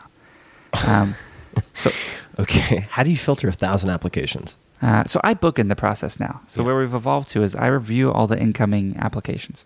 I do a first pass on them, and I pass them on to a team if it if they seem promising or what do you interesting. What do you look for? Uh, well, I can't tell you everything. Okay. what do you look for or disqualify against? I look for passion, attention to detail, um, drive beyond the things that they need to do. You know, and I'm totally I'm totally down with quirky. You know. What questions do you ask to get an indication of those things? So at this point, all I'm doing is looking at emails. So literally, there's no chat, no anything. So it's purely based on the care and effort that they put into this email. And we've tried forms and things they fill out before, and we've gone back to just a free form email because I want to see what kind of attachment they use. I want to see how their email client is. I want to see if you can tell they've copy and pasted things because different text is different font sizes. Right. So all of those are indicators, and not any one of them Paste is plain text, folks. No, any one of those would not be a yay or a nay, but the combination you get a pretty good sense. And then I pass it on to a team. The team has, for example, for engineering, um, they have a system where everyone again looks at it, they kind of rate it. Uh, they choose a certain number of people, make it to the next stage, which is uh, like a very simple code test. Takes like about half an hour. Sometimes it's called a FizzBuzz test in programming. It just what does that mean? it's just a basic, super basic thing that anyone buzz. Does that stand for something? Uh, yeah, so you, you move some variables around that are Okay. fizz and buzz, and you arrange them in different ways, or you repeat them, or you sort an array, or something like that. But Got it. A basic thing that anyone can figure out, and that filters out a surprising number of people, even who make it through these first few screens. Simple coding test, and then How do they screw that up? I don't know. Okay. All right, moving on. Fair enough. No, I mean, I had, I had this application for this managing editor position, and I was astonished at how people would go through 75% of the application. This is a Wufoo form. Mm-hmm. They'd get to a question that asked, let's say, you know, how you would get The Rock to be on the podcast. What would your process look like? And they would say, now on second thought, I'm not interested in this job. And then they would go to the bottom and still hit submit. Wow. I was very uh, puzzled by that. Yeah, there's a lot of odd behavior in job applic- uh, job applications. So, By the way, I don't know if you know, but I'm hiring a new executive assistant, personal assistant, and I referenced your managing editor hiring post. Ah, I think. I I block quoted the section where you say why it's terrible to work with you. yeah, I think it's important. I've, I've tried to not disguise that, but I haven't been super explicit about it in the past. And I Mm-hmm. I just need someone who finds that Shackleton expedition type description appealing as opposed to off putting. You know, someone who wants Yeah. a perfectionist, someone who wants to, someone who wants a person like me to edit the hell out of their work. Yeah. and uh, so I found it very important. But so you you have them go through a simple coding test. I like that, by the way. I went to Antarctica last month in Yeah. the South Pole, and so I've been reading the Shackleton. I think it's the endurance book. Yeah, Such a fascinating story. so fascinating. Yeah, the, for those people who don't know, the classified ad read something like "Seeking men for dangerous journey, return uncertain, glory glory upon success." Something or pay, low pay, low pay. Yeah, Harsh conditions. Yeah, I had a friend who joked she should make that her uh, OK Cupid listing. right. The Tinder description probably get a lot of responses. Uh, so the the code test, and then what happens? we do a trial project. So basically, we don't actually, we're not trying to get code out of people or anything like that. We just do something that looks like the actual work. And we're not just looking at the code they produce, but how they communicate, how they commit. Um, And that's a paid project. Uh, yeah, so we put everyone on just a flat rate, $25 per hour contract. Um, and for m- most people who apply have jobs already, so it's often a nights or weekends thing. Right. As long as the expectations are set, that doesn't matter. If you could only work one hour a week, that's okay. Just let us know. Um, some people actually take vacation to do it, so they'll take time off from their job and you know kind of go at it full time. Um, if you're applying for a happiness engineer position, you'll answer tickets or do live chats. So um, we try to replicate the real position as much as possible. And then if they make it through all of this, um, they get sent back to me for a final chat. And that I'll do on Slack now. I used to do it on Skype. And I just um, go back and forth with them, usually like three or four hours actually. Wow. Well, because you're typing, so it takes Yeah. a little longer. And for that, I try to determine a cultural fit, um, really get to know the person because I have a. Afterwards, I like let's say we're hiring an engineer. Uh, before I send the offer letter, I decide what team they go on. So kind of like the what's the thing where you put on a hat in Harry Potter and it decides which. Oh, I don't know. I know what you're talking about. Decides which school you're going to. Yeah, so Or by which, yeah, right. by talking to them, I'm partly determining like which team will they fit best with, because the other 300 people in the company I've done this with, and so I know what their strengths and weaknesses are, what their personalities are, what time zones they're in. So really putting a lot of variables into deciding where someone goes. Are there any simple questions that give you a particular amount of depth into someone's personality? Yeah, I'm I'm constantly iterating the question list, and I'm happy to show it to you after Okay. the podcast. But um, every interview is different. I'm just almost every single one. I try out something new, Yeah. or vary it, or What is your spirit animal? Um, what is your spirit animal? I mean, obviously an alpaca. Yeah. But, um, you know, it doesn't matter. And, you know, some questions I retire and it's totally different. And it's not like a preset script or anything. Like sometimes things go one direction and I just go with it. Um, but What- at the end of it, Yeah. if decide to make an offer, we talk about compensation and then I send out the letter. What percentage of people fall out in that last chat with you? Falling out in the last chat is pretty rare, especially now that the systems before it are so good. So the hiring teams have gotten quite, quite good at Automattic. It's tough because hiring is not something that you get good at until you've done it five or 10 times and you've seen people work out and not work out. Right. So it's really just something that you need experience. So I, I tell people, like, when they go in this new role, I'm like, you know, in the beginning, you're going to make some mistakes, and that's okay. We'll plan for that. Um, but then you'll learn from that and you'll triangulate. Do you have an opinion of top grading? Do you know anything about top grading? I find references completely useless. So, yeah, including when you go outside, what they give you as references, and you try to contact people. It just, I haven't found any. It takes a ton of time, and I haven't found any uh, sort of correlation with the ultimate quality of the person. So, I heard about top grading and tried it for a few months. wasn't worth it. Didn't work very well. I have an article I can we can put in the show notes. Oh, in to. Harvard Business Review, where I wrote uh, kind of five or ten pages on this. Yeah, it that's a goes through the whole great process. piece. Yeah, I would love to include that. I actually have that printed out because I'm an old man and highlighted. uh, Oh, cool. Which is a weird thing I do. Sometimes I'll print something out, take notes, highlight, and then rescan it back into Evernote to be OCR'd. Cool. Yeah, which uh, which I like a lot because I think better tactily. Is that a real word? I think so. Uh, yeah. The, uh, what is the book that you have given as a gift most often? Hmm. Besides The Year Without Pants, which you can feel free to mention. Oh yeah, there is a book about Automattic on WordPress.com called "The Year Without Pants," written by a great author, Scott Berkun. Um, tells a story about how it work. Uh, I give a lot of different books as gifts because everyone's different. So there's one by, and I apologize now because I can't pronounce anything because I just read. I don't actually talk that much. Well, you were pronouncing crayons as crowns earlier, which, Crowns. which I thought was amazing. I was Maybe- like, crowns? What are crowns? Yeah, you and you're draw like, with you know, the the thing that kids draw with. I was like, oh, crayons. Anyway. Maybe it's a southern thing. I don't know. but um, like for example, I've given a few times uh, a book called "How Proust Can Change Your Life" by Alain de Botton. Um, Field Guide to Getting Lost by Rebecca Solnit is one I've given. That's cool. What is She's- that about? Uh, I don't know if I can summarize that one Ah, actually. Okay. It's The really one that Guide you to enjoy. Getting Lost. Yeah. Um, Is Rebecca Solnit? Why do I know she's that name? local actually. She is. That's yeah, why I know but she's written. She writes for New Yorker a little bit everything. Um, the Effective Executive. That's a uh, great one. That's Peter Drucker, right? Anything by Peter Drucker. So good. is gold. So good. And so I recommend that a lot in the company.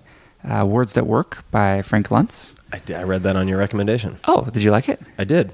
Yeah, Um, that's. Uh, how would you describe that? That's a.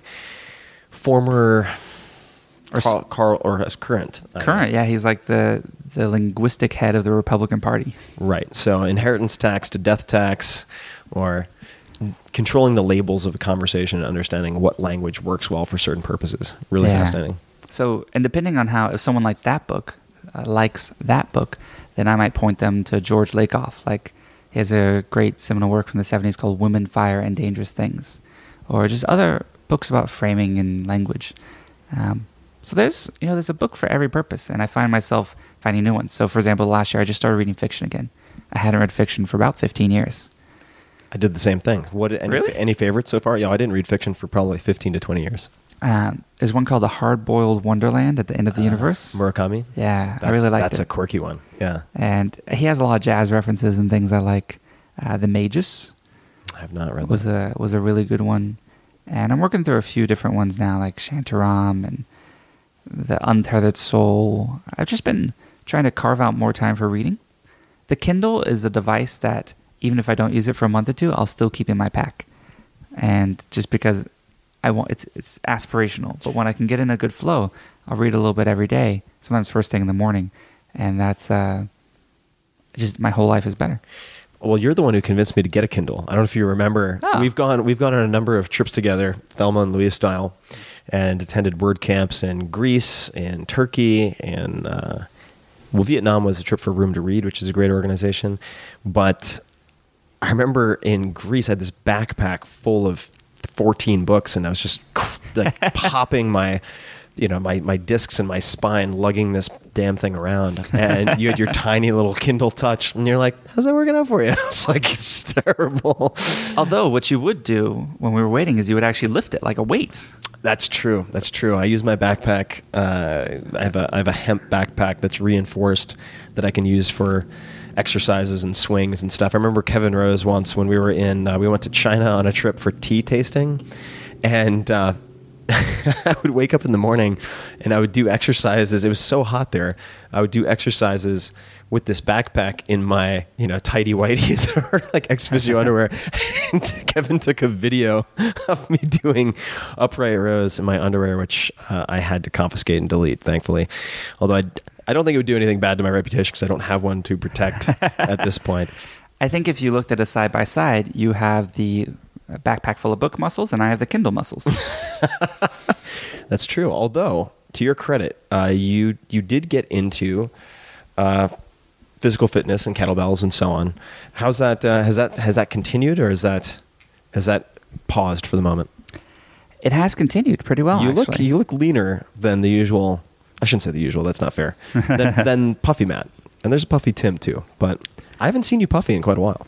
So the thing that I started doing just most recently, this most recent summer, was running, and just kind of randomly, like I was in Italy, and it was really pretty. I thought, oh, let me try going for a run, and it killed me. Like I barely made it, like half a mile before I had to walk, and then it just kind of started building up. I think my next run was like a month later. Like it wasn't like I was instantly attached, but this um, there's a guy in the company.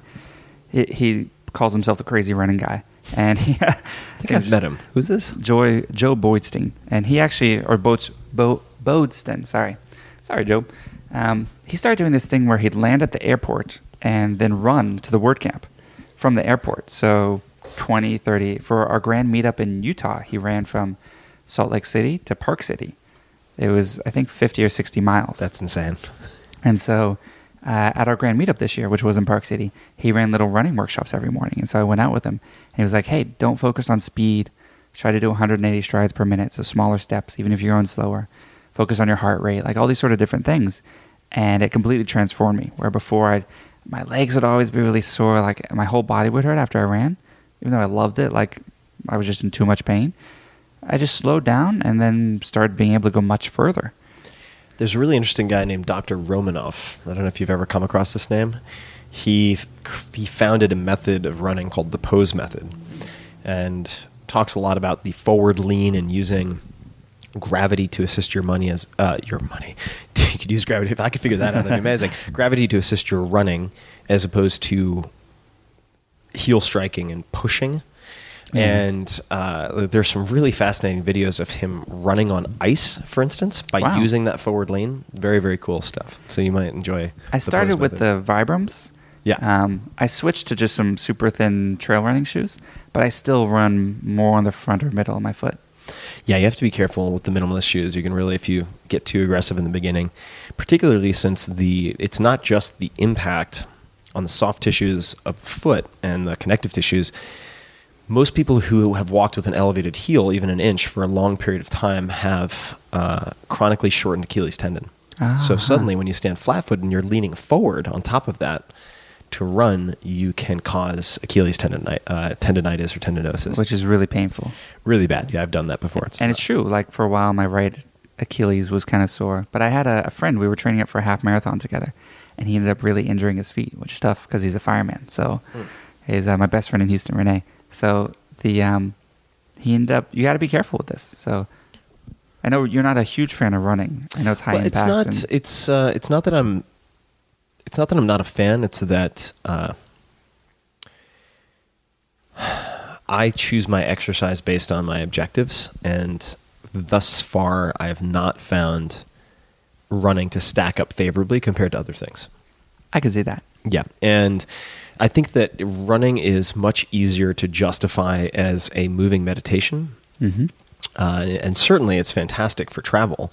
But that's why I have my bag that I can use as a weight. Also, uh, I would like to get better at running due to the Lyme disease and everything that I've dealt with. I have partial tears in both ACLs, both elbows, and both hips. So I'm going to have to work up to any type of impact. So I'll start with I'll start with uh, some of the calisthenics that I'm doing now, and then graduate to uh, low impact jumping rope Oh yeah. to to really condition the lower legs in particular, and then um, I'm doing long walks also as a way of of, of conditioning the feet. So I, I'll do two to three hour walks very routinely, and make phone calls, Huh. batch my phone calls. My f- I love when I'm in a new city and I can do a run. It's a great way to see a city. Oh, definitely. because you're at just the right speed. I did one in Washington D.C. a week or two ago, and it was just so cool. I felt like I was on an episode of House of Cards. Like I'm going past the Washington Monument and like the Lincoln Memorial and like running around the mall. It was so cool. That's what Bruce Lee used to do. He'd just travel with his running shoes, and when he first landed, he would go for an orientation run. Nice. So one of the first things I do in lieu of the jog or running is uh, bike tours. so I'll Mm, do yeah. sort of cruiser bike tours in any new city that I want to get acquainted with. Uh, I would love to ask a couple of questions that came in through uh, Twitter specifically. Uh, I am at T Ferriss, two R's, two S's. You are. At Photomatt, P H O T O M A T T. Also a pun. Remember, you used to get your photos developed. Oh, I never noticed that. wow, you just realized that. I just noticed that you are. I forgot you're the pun master. and in Japanese, they call those oyaji gyagu, which is dad jokes, Yes. dad gags. And you do puns all the time. You have as long as I've known you. okay, I should have known. All right, Photomatt. That makes perfect sense. So we've covered some of these. Uh, Joe Pawlikowski asked, asked about how you uh, acquired developers. We, we already talked about that. Um, this is from Andy Vaughn. Uh, would you still bootstrap uh, versus taking angel money, seed money, a software tool like WordPress if you were starting over in 2015? Why or why not? That's an interesting question. I'm not sure if he thinks we're totally bootstrapped or that we've raised money. so the I'll say what we did and Yeah. what I would do again. Um, we bootstrapped for the first few months, and then I raised about a million dollars. This was Um, Automattic. This is Automattic. Yeah, WordPress is a whole separate entity. Um, so for Automattic, we raised about a million dollars in 2006, and that was, in hindsight, we didn't need it, but I'm glad we did it because I felt responsible for these other lives. You know, the other people who were sort of betting on joining this company that was run by like a 20 year old, and um, so I want to have some certainty. I want to have some money in the bank that said even if things went to zero, we all have a job for at least a year. So that's why we raised that first money. 2008, we had an acquisition offer for north of 200 million dollars, even though we were just I think 18 people at the time, and so we used that to turn into a round, and did about 12 million of primary capital there, and then we didn't raise money again until last year, 2014. So I was pretty anti raising money. as you can imagine, for those Yeah. six years that we didn't do it. How much did you? Is it public? How much you raised last year? We raised 160 million. That's a that's a big number. Is is the valuation public? Uh, it was over a billion dollars. Yeah. It's also a big number, even bigger number. Uh, if you were if you were starting over again developing WordPress, would you make a for-profit entity like WordPress.com or Automattic sooner? Hmm. Um, so it wasn't a matter of nonprofit and for-profit. It was just a matter of not even thinking about it, loose amalgamation of random people working together, and then a for-profit that came later. Nonprofits, I'm not as much of a fan of as I used to be. WordPress does have a WordPress Foundation. Just the rules around them are mostly designed to prevent people from cheating on their taxes, which we don't care about, and they restrict what you can do. Meaning you pay your taxes. Yeah. Meaning we pay. Yeah. I'll just- pay taxes to the cows come home. Right. Um, so those rules to prevent abuse end up constricting the good an organization can do in a lot of ways.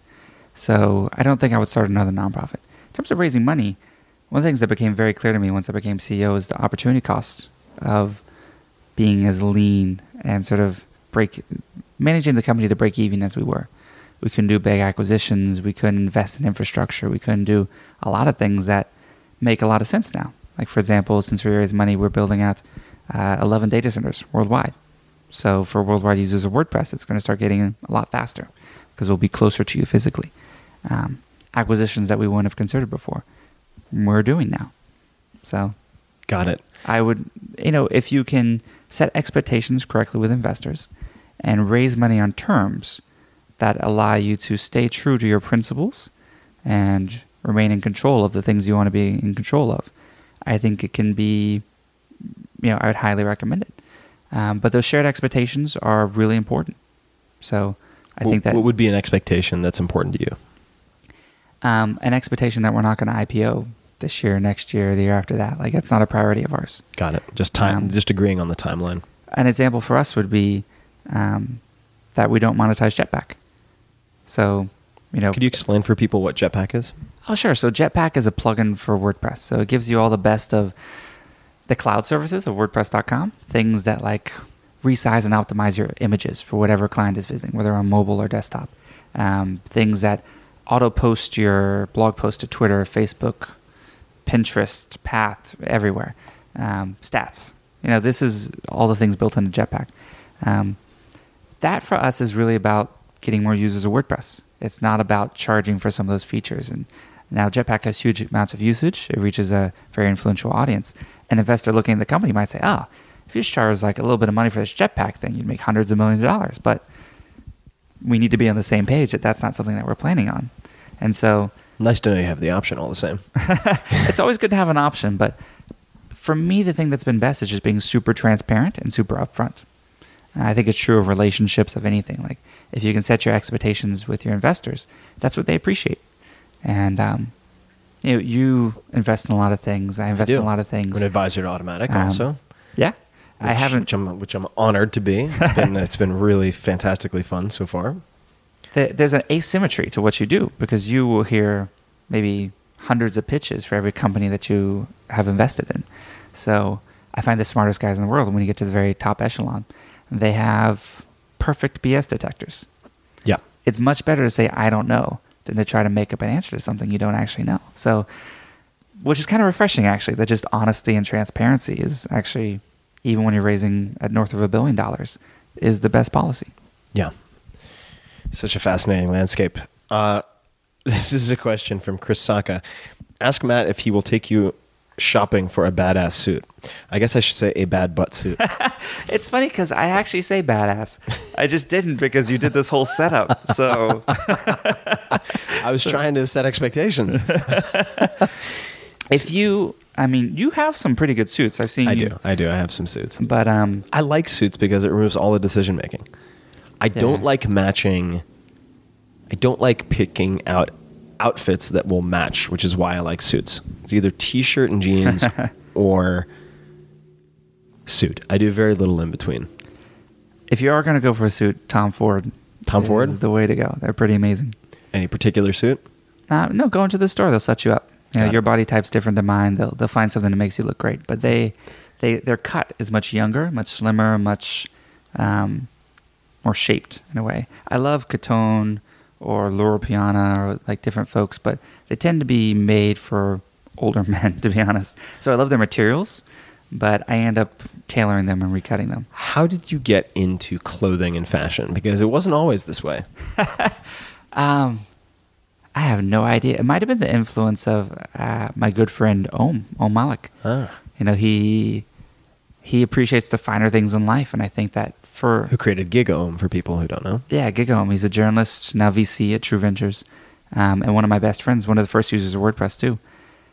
I think that, of course, in anything, like if we're talking about tequilas, if we're talking about glassware, if we're talking about microphones, like there is there's a spectrum, and you can go deep on any topic, and I find it fascinating. You know, when you meet someone, that's one thing I always keep in mind. Like everyone is interesting. If you're ever bored in a conversation, the problem's with you, not with the other person. Because 100% agreed. That's what any good journalist will tell you also. yeah, it's just all about figuring out what someone's really into or what they're passionate about. And when you find those passions, it's just I find it fascinating to like go deep on chicken raising or whatever it is. So, on purchases, what is the last $100 or less purchase that you made that had a very positive impact on your life? Ah, the first thing that comes to mind is quite embarrassing. The GIMP suit? no, I'm just kidding. I, I used to make so much fun of like Marin moms who wear Lululemon all day. But since I started running and working out more, turns out Lululemon is freaking awesome. they make really great stuff. Now it's kind of expensive. Like Right. it's definitely one of those places. It's like shopping at Whole Foods where you walk out in the check and you're like, whoa, how did that happen? I bought like two t-shirts and some sweatpants, but um, super high quality. I love how the tags tear out, so there's no tags. A lot of the shirts are reversible, and I found, especially as I travel constantly, some of these sort of long sleeve material shirts will be super soft, super soft, super warm. I can run in them, I can sleep in them, I can do whatever. Now, speaking of packing, I will link to this in the show notes, but you recently put up a post about what you have in your carry on bag. Matt is a genius carry on bag.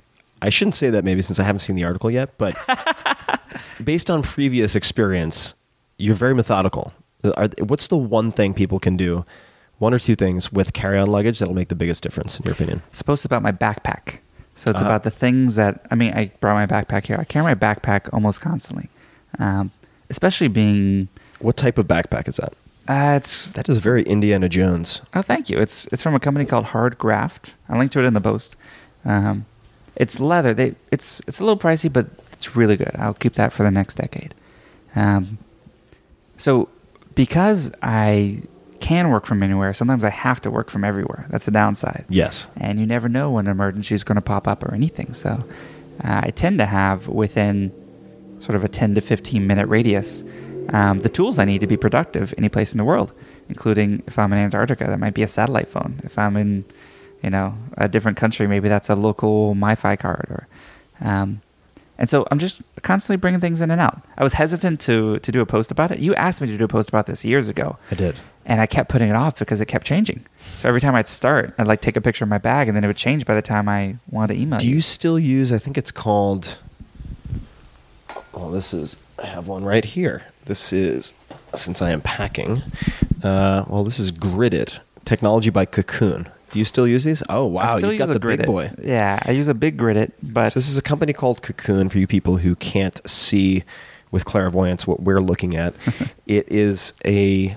It's basically a sheet. Mine is about five inches by ten inches. Uh, mine's eight by ten, I think. yeah, yours is 8 by 10 and it's uh, perpendicular straps of elastic that you can stick cables into, iPhones into, batteries into, chapstick into, as opposed to just having a big mess of stuff in 15 pockets. I find my stuff always falls out. Like I just pulled it out and it was like half empty. So things are constantly falling out of it. I don't know if it's the way I walk or whatever, but I always put it back in. So the key for me, I used to lose things all the time. In fact, at one point I would lose my keys so much. Um, I've, I still have an old car, so it has a different door key and ignition key. So I made literally 15 copies of my door key and I wrote photomatt on it, and then I gave it to all my friends, and even like some random people I meet. Like instead of a business card, I just give them a key to my car. With the idea being, Yeah. You have randos you when I lost my keys, someone Yeah. would have the ability, or when I locked my keys in the car.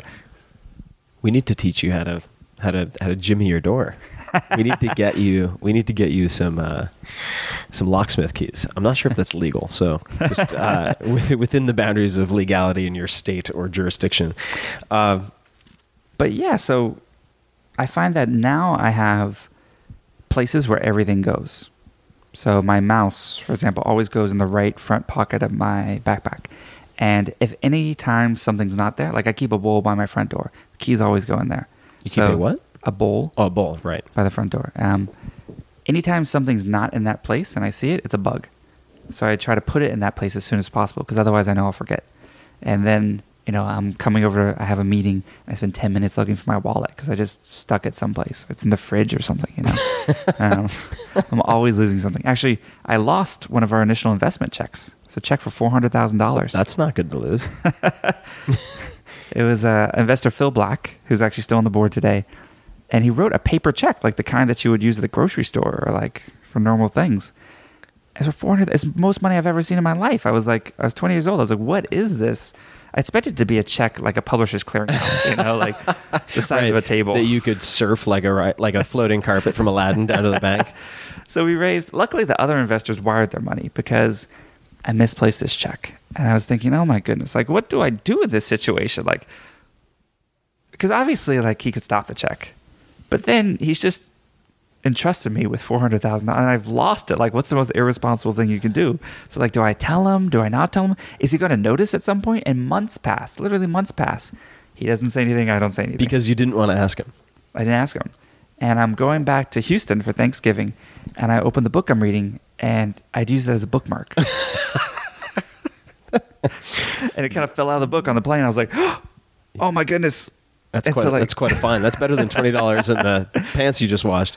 And uh, so first thing I did when I landed, I went to the Bank of America. Also, I expected it to be like when you hit jackpot on like a slot machine, like you deposit a 400 grand check, like bells should go off. Like they should like give you a glass of, of champagne or something. But total non Non- just- non event at this local branch of Bank of America. I just was like, oh, here we go. Like okay, Goodbye. it's the most anticlimactic thing ever. But Step um, aside, sir. You have people behind you. I, I didn't. I told him like a year later, and he was like, "Oh man, yeah." He just hadn't looked. so speaking of big numbers, how the hell did you end up eating 140 or whatever chicken McNuggets? Why did that happen? 104. 104. I don't remember how long ago it was. Probably about 10 years ago at this point, 11 years ago. But the Super Bowl was in Houston, Texas. And, um, you know, I lived like a mile from the Reliant Stadium where they were doing the Super Bowl. And so I was watching, and as for the Super Bowl, all the McDonald's did a special where you could get 20 McNuggets for like $4. and I was super broke at the time, and so I was like, "Man, I'm just gonna stock up on these." like the way you might get like cans of, or you know, things of ramen or like cans Right. of Campbell's, which I would do when they went on sale. I'd always buy a bunch of them. So I just like got a bunch of McNuggets, and then I just like, I love McNuggets, and I had to kind of like sweet talk the person, so they gave me lots of extra of that sweet and sour sauce. Oh my god. And the McDonald's sweet and sour sauce is not like sweet and sour sauce anywhere else in the world. Like all sweet and sour sauce is red, and for some reason theirs is brown. I don't know why. You might. It's been genetically engineered to be as addictive as possible. I don't know. It's so good. So I just started popping them, and next thing I knew, it was 104 So it wasn't even a bet or anything. You just rampaged through 104. while watching the Super Bowl. That's incredible. It was the Su- it was it was the Super Bowl where Janet Jackson had the wardrobe malfunction. yeah, the the breast explosion. Sorry, I missed that. How was it? Was it gratifying? I was watching it with my family, and there was like this moment of silence afterwards where we're like, "What just happened?" I was completely mortified, and I think I, I had a laptop and the internet and Wi-Fi at the time, so I was like, "I'm gonna like, what just happened?" Like, I'm gonna go on the internet and see, and it turns out like what happened happened. Like there was a wardrobe malfunction, and um, a good friend of mine was in the audience about 15 feet away from her. And, you know, there's all the theories that it was planned. Yeah. And she said she was so pissed off, like looked so angry. She has, it, it was not, abs- absolutely not planned. Huh. I could have. Yeah, I would have bet that it was planned. This reminds me your shocking moment with your your mortified moment with your parents of when I went to the movies with my entire family, uh, and I was sitting next to my brother, and my parents were sitting on the other side of my brother. We went to see The Girl with the Dragon Tattoo, which I had read. My brother hadn't Whoa. read it. And those of you who've read the book or seen the movie will know there's one particularly just mortifying scene. And a minute or two beforehand, I was like, oh, yeah, excuse me, I have to go, to go to the bathroom. And I came back, and my brother's like, you fucker. you, you you knew exactly what was going to happen, didn't you? So- and I was like, yep, yeah, I did. Sorry about that. my identical story was Titanic, which is much much tamer. But I, for some reason, went to see Titanic with my mom. I was like, "Oh, I think it's about to happen." That scene, is the car scene? the car scene, or the where he's drawing her or something. I was like, "I'm just gonna leave for a few minutes and like hope it's over by the time I get back." Uh, to switch gears a little bit, when you think of the word successful, who is the first person who comes to mind and why? It's funny because he's getting totally panned in the press right now. But I think of Jeff Bezos. Why Jeff Bezos? One of the Why is he getting panned? I, I, uh, this is how I get informed. Uh, the Fire Phone was a complete flop. They wrote right. down hundreds of millions of dollars of inventory. Obviously, didn't sell well. Um, and articles have come out since then saying how like he micromanaged the whole process and things like that. Um, I'm actually going to do a blog post about this. One of my favorite business books is called The Halo Effect, and it talks about the case study they use is Cisco in sort of the '98 to 2002 time period. How and so when they were on the rise and one of the most valuable companies in the world, highest stock, everyone's saying John Chambers is genius. They acquire companies. They don't have to invent everything. They can, you know, acquire dozens of companies and integrate them, and the competitors just can't compete.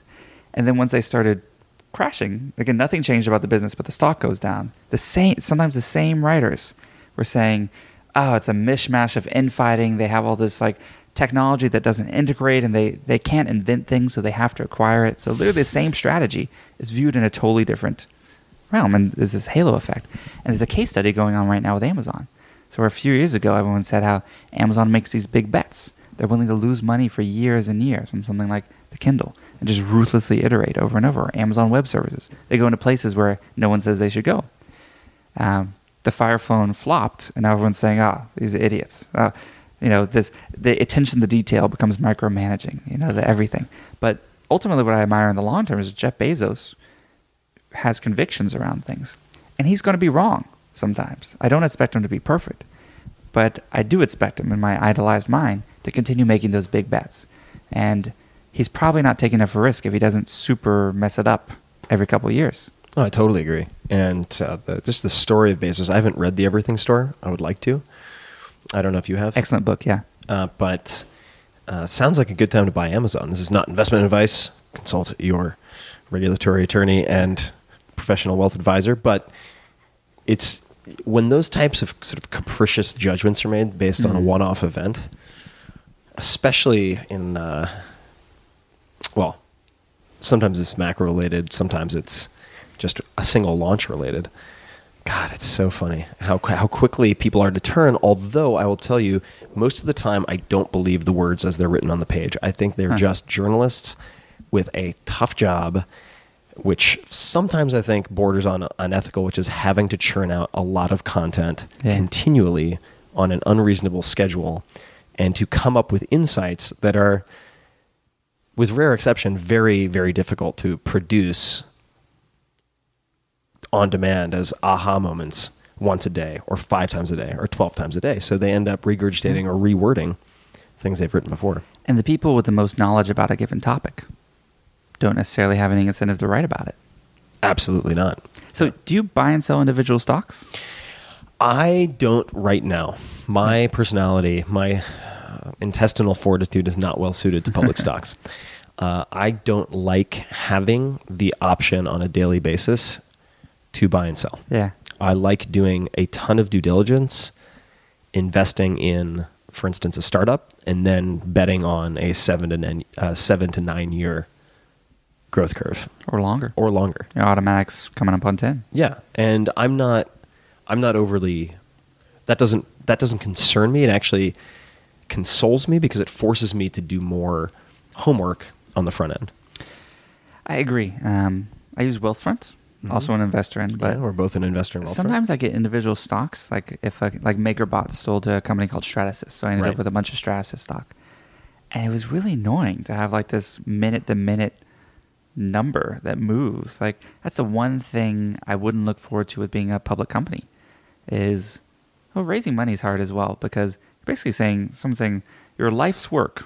This is what it's worth. Right. They're quantifying it. I can't imagine what it's like with the minute to minute Uh, vagaries of the market, public markets. I'm so I'm so continually impressed by people like Nassim Taleb or mm-hmm.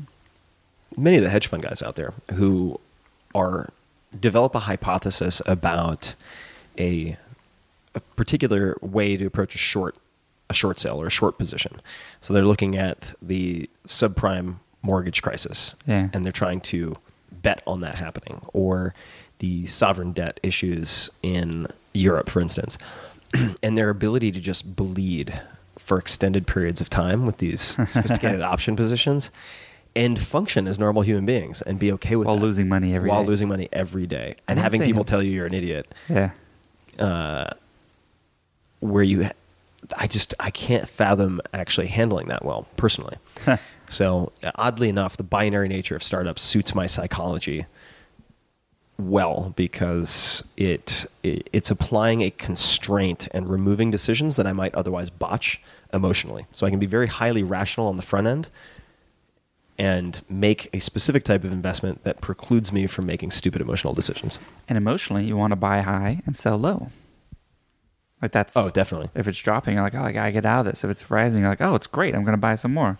Are there any particular books on investing or books that you've read that have helped you think about investing? Well, you said the the man, uh, Nassim Nassim. Oh, Nassim Taleb, yeah. Um, You're the one who introduced me to the Black Swan, actually. really? Oh, that was yeah. in Greece. I don't recommend that to everyone. So I love the Black Swan. I love it. Uh, Fooled by Randomness, Anti Fragility, his latest one. I love his book of aphorisms. Like his writing's been super influential on me, both in in and of itself, and also in the works that he's pointed me towards. Because he makes a ton of, sometimes annoyingly so, references to other things. Yeah. But like he introduced me to Umberto Eco and other you know really fantastic authors. So um, he's great. And then you know reading Warren Buffett's letters. I was, I I was you're a big Warren mention- Buffett friend fan.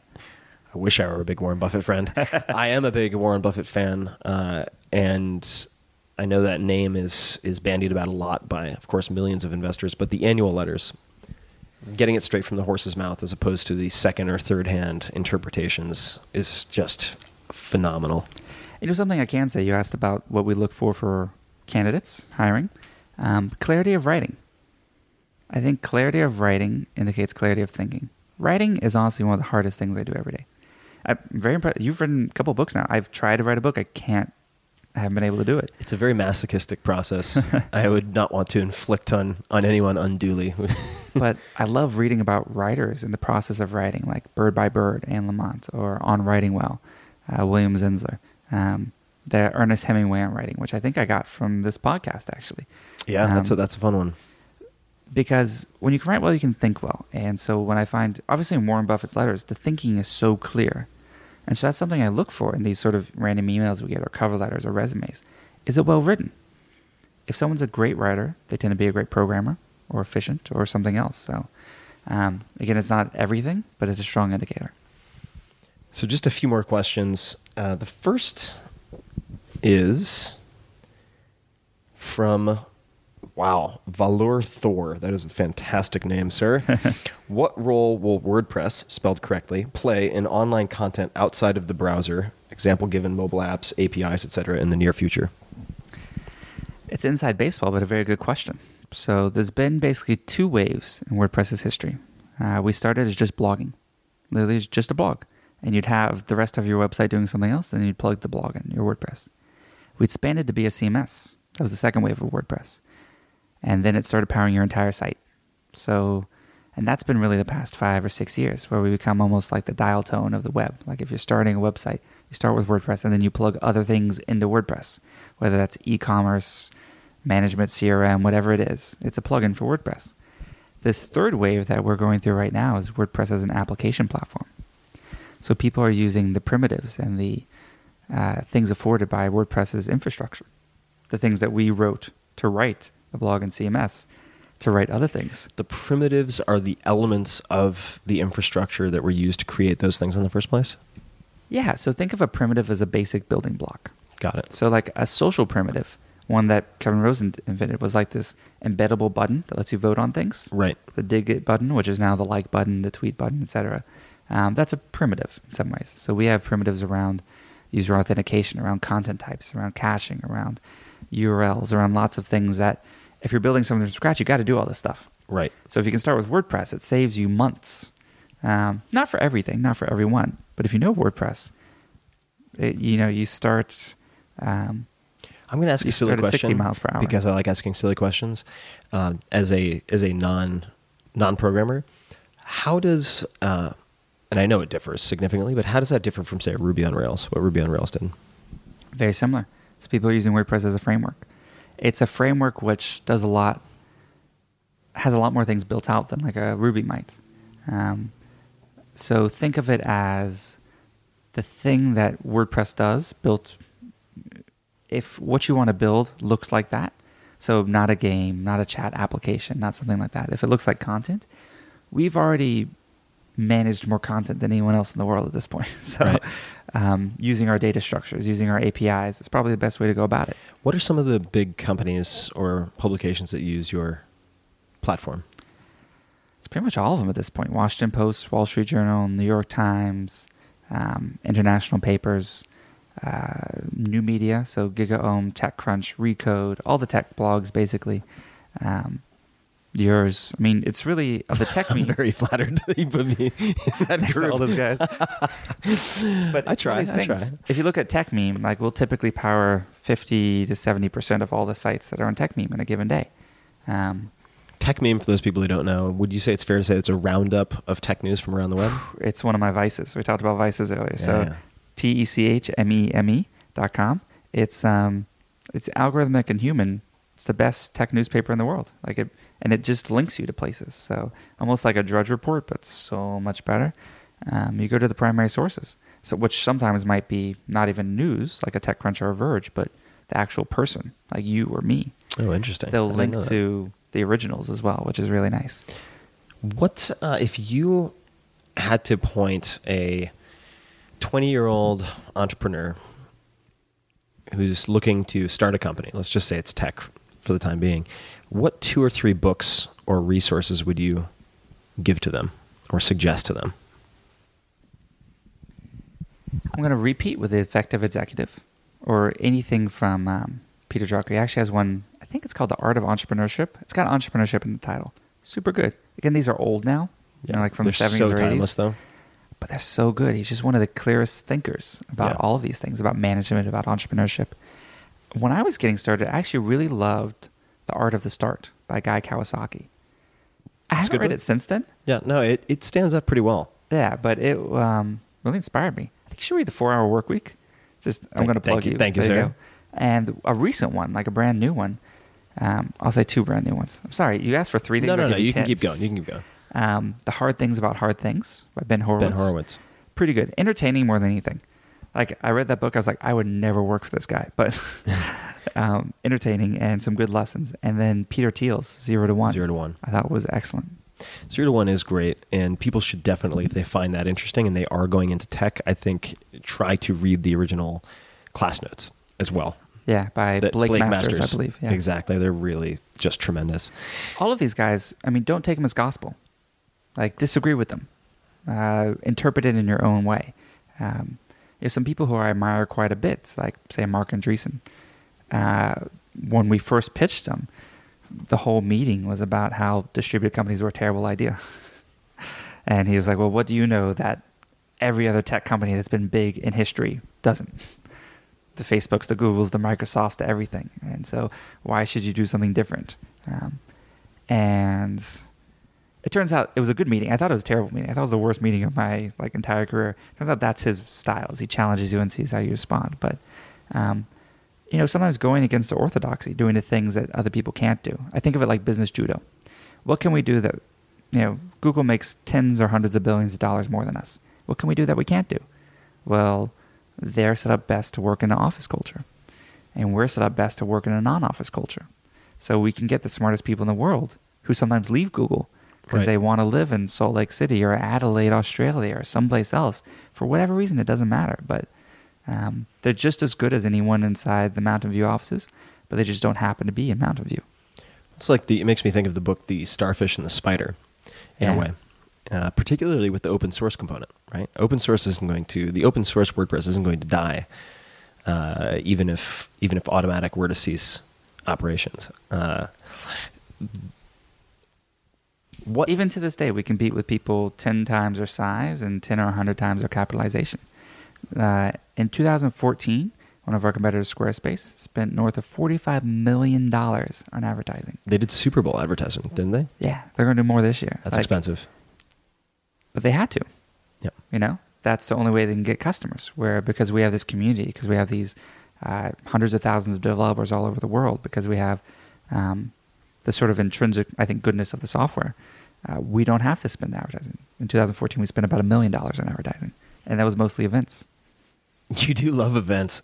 I love your events too. They're very well done. Thank you. Uh, okay, two more questions. If you were sent to Desert Island and you could bring one album, I've asked a lot of book questions. I'm trying to come up with something else. One album, uh, one album, and two other items that were non-survival related. What would they be? The album's really tough. There are some really perfect albums out there. Like I think Radiohead's OK Computer. It's like just a perfect album, and it works as an album. The individual songs don't work as well, or like a, a Frank Ocean's mixtape, Ultra Nostalgia. Like there's some of these that are just so good. Kendrick Lamar's Good Kid, Mad City. You gotta check out Ch- Kendrick Lamar. I know you're not as into the hippity hop. No, but that's not true. If it's breakbeats or danceable and I like the lyrics, I'm all for it. Like Cool. Eric B and Rakim and that ilk. how old are you? 67. I'm just giving you a hard time. But there's there's some new guys that are super cool. no, too. there are some good guys. I what I don't like is the homogeneity of a lot of the beat structure Hmm. that has been sort of commoditized for top 40. That Oh, stuff makes me insane. But if it's if it has some unique flavor to rhythms, it, yeah. all for it. Yeah, you like Kendrick Lamar. Um, so probably one of those albums. And if I have to pick one, oh, I'll pick a jazz one. Uh, Sonny Rollins' Saxophone Colossus. I could listen to that album the rest of my life and learn something new every day. Uh, in terms of other non-essential items that aren't books, I'm not going to say a Kindle or an encyclopedia or something. Uh, a 50 millimeter 1.4 prime lens Okay. is the lens I would take to a deserted island. And I burn easily, so probably an umbrella or something. You and I bond over that. I thought I was the only human who didn't tan, but alas, hark, Matt Mullenweg. Uh, last question: If you could give your twenty-year-old self a piece of advice, one piece of advice, what would it be? Slow down. Slow down. Why? We talked about it with running earlier. Like slow down to go further. Um, I think a lot of the mistakes of my youth were mistakes of ambition, not mistakes of Sloth. sloth. And um, I think building foundations, building things that last for the long term. Obviously, some of that's happened, but um, some of it I think I rushed through. Education, I definitely kind of squandered. You know, even when I was in high school, like they put great books in front of us, like The Great Gatsby, or Thucydides or something. And Thucydides I dug into, but like others, like Fitzgerald, I just kind of did the bare minimum to pass the class or pass the test. When now I would kill for the luxury to just like really sit down with one of those books and dive into it and discuss it. Um, and so just slowing down, whether that's meditating, whether that's taking time for yourself away from screens, whether that's really focusing in on who you're talking to or who you're with. But as I've aged, I, know it sounds ridiculous. Don't 31, hear it, but like, yes. um, it's interesting because a lot I feel of like you're living young in dog years, though. I mean, the amount of experience that you compress into each year is unbelievable. I have a lot of I had a lot of success at a young age. Was it intimidating because you sometimes think, "Am I ever going to top this?" Or did I peak at 20 or 21 when I was doing polyphasic sleep and writing these new things and everything since then's been downhill? Um, you wonder about impact on the world, but ultimately, it's funny that now what I care more about is a lot narrower. It's like the people who you love and the people that love you and you don't always choose either of those. Right. sometimes you can't help who you fall in love with. Life would be so much easier if you could. That's true. and you don't always choose who falls in love with you. And but there's a responsibility in both, and really focusing on those people, I find has contributed more to my happiness than almost anything else. I think that's a great place to end. Matt, where can people learn more about you, find you on the internet? Uh, ma.tt for my main blog on WordPress. Uh, on Twitter, I'm at Photomatt, P H O T O M A T T. I'm on pretty much every network. Follow me on Spotify. I share some cool stuff on there. Awesome. All right, sir. Thank you so much. And uh, we shall polish this off with another small glass of sipping tequila. Thanks, everybody, for listening. And thanks for coming over, Matt. Cheers. Thanks so much for listening, everybody. To find links to Matt's Spotify, to the music, to the books, to everything that we talked about in this episode, just go to 4hourworkweek.com forward slash podcast. That's 4hourworkweek, all spelled out F O U R H O U R, workweek dot com forward slash podcast. And if you like this episode, there are others that you can find there that I think you would enjoy, including, for instance, uh, Ed Catmull, who's president of Pixar. We had a fascinating conversation about the power of storytelling and how they built that company. You could also find an episode called How to Think Like Elon Musk and Jeff Bezos, which is an interview with Peter Diamandis, chairman of the X Prize. This one was massively, massively popular. You can find all of that and much, much more at 4hourworkweek.com forward slash podcast. And as always, I try to put bonus content, videos from these guests, on Facebook at facebook.com forward slash Tim Ferriss. T I M F E R R I S S. Until next time, thanks so much for listening. Save on Cox Internet when you add Cox Mobile and get fiber powered internet at home and unbeatable 5G reliability on the go. So whether you're playing a game at home, Yes, cool. or attending one live, you can do more without spending more. Learn how to save at cox.com slash internet. Cox Internet is connected to the premises via coaxial cable. Cox Mobile runs on the network with unbeatable 5G reliability as measured by Ookla LLC in the US to H2023. Results may vary, not an endorsement. Other restrictions apply.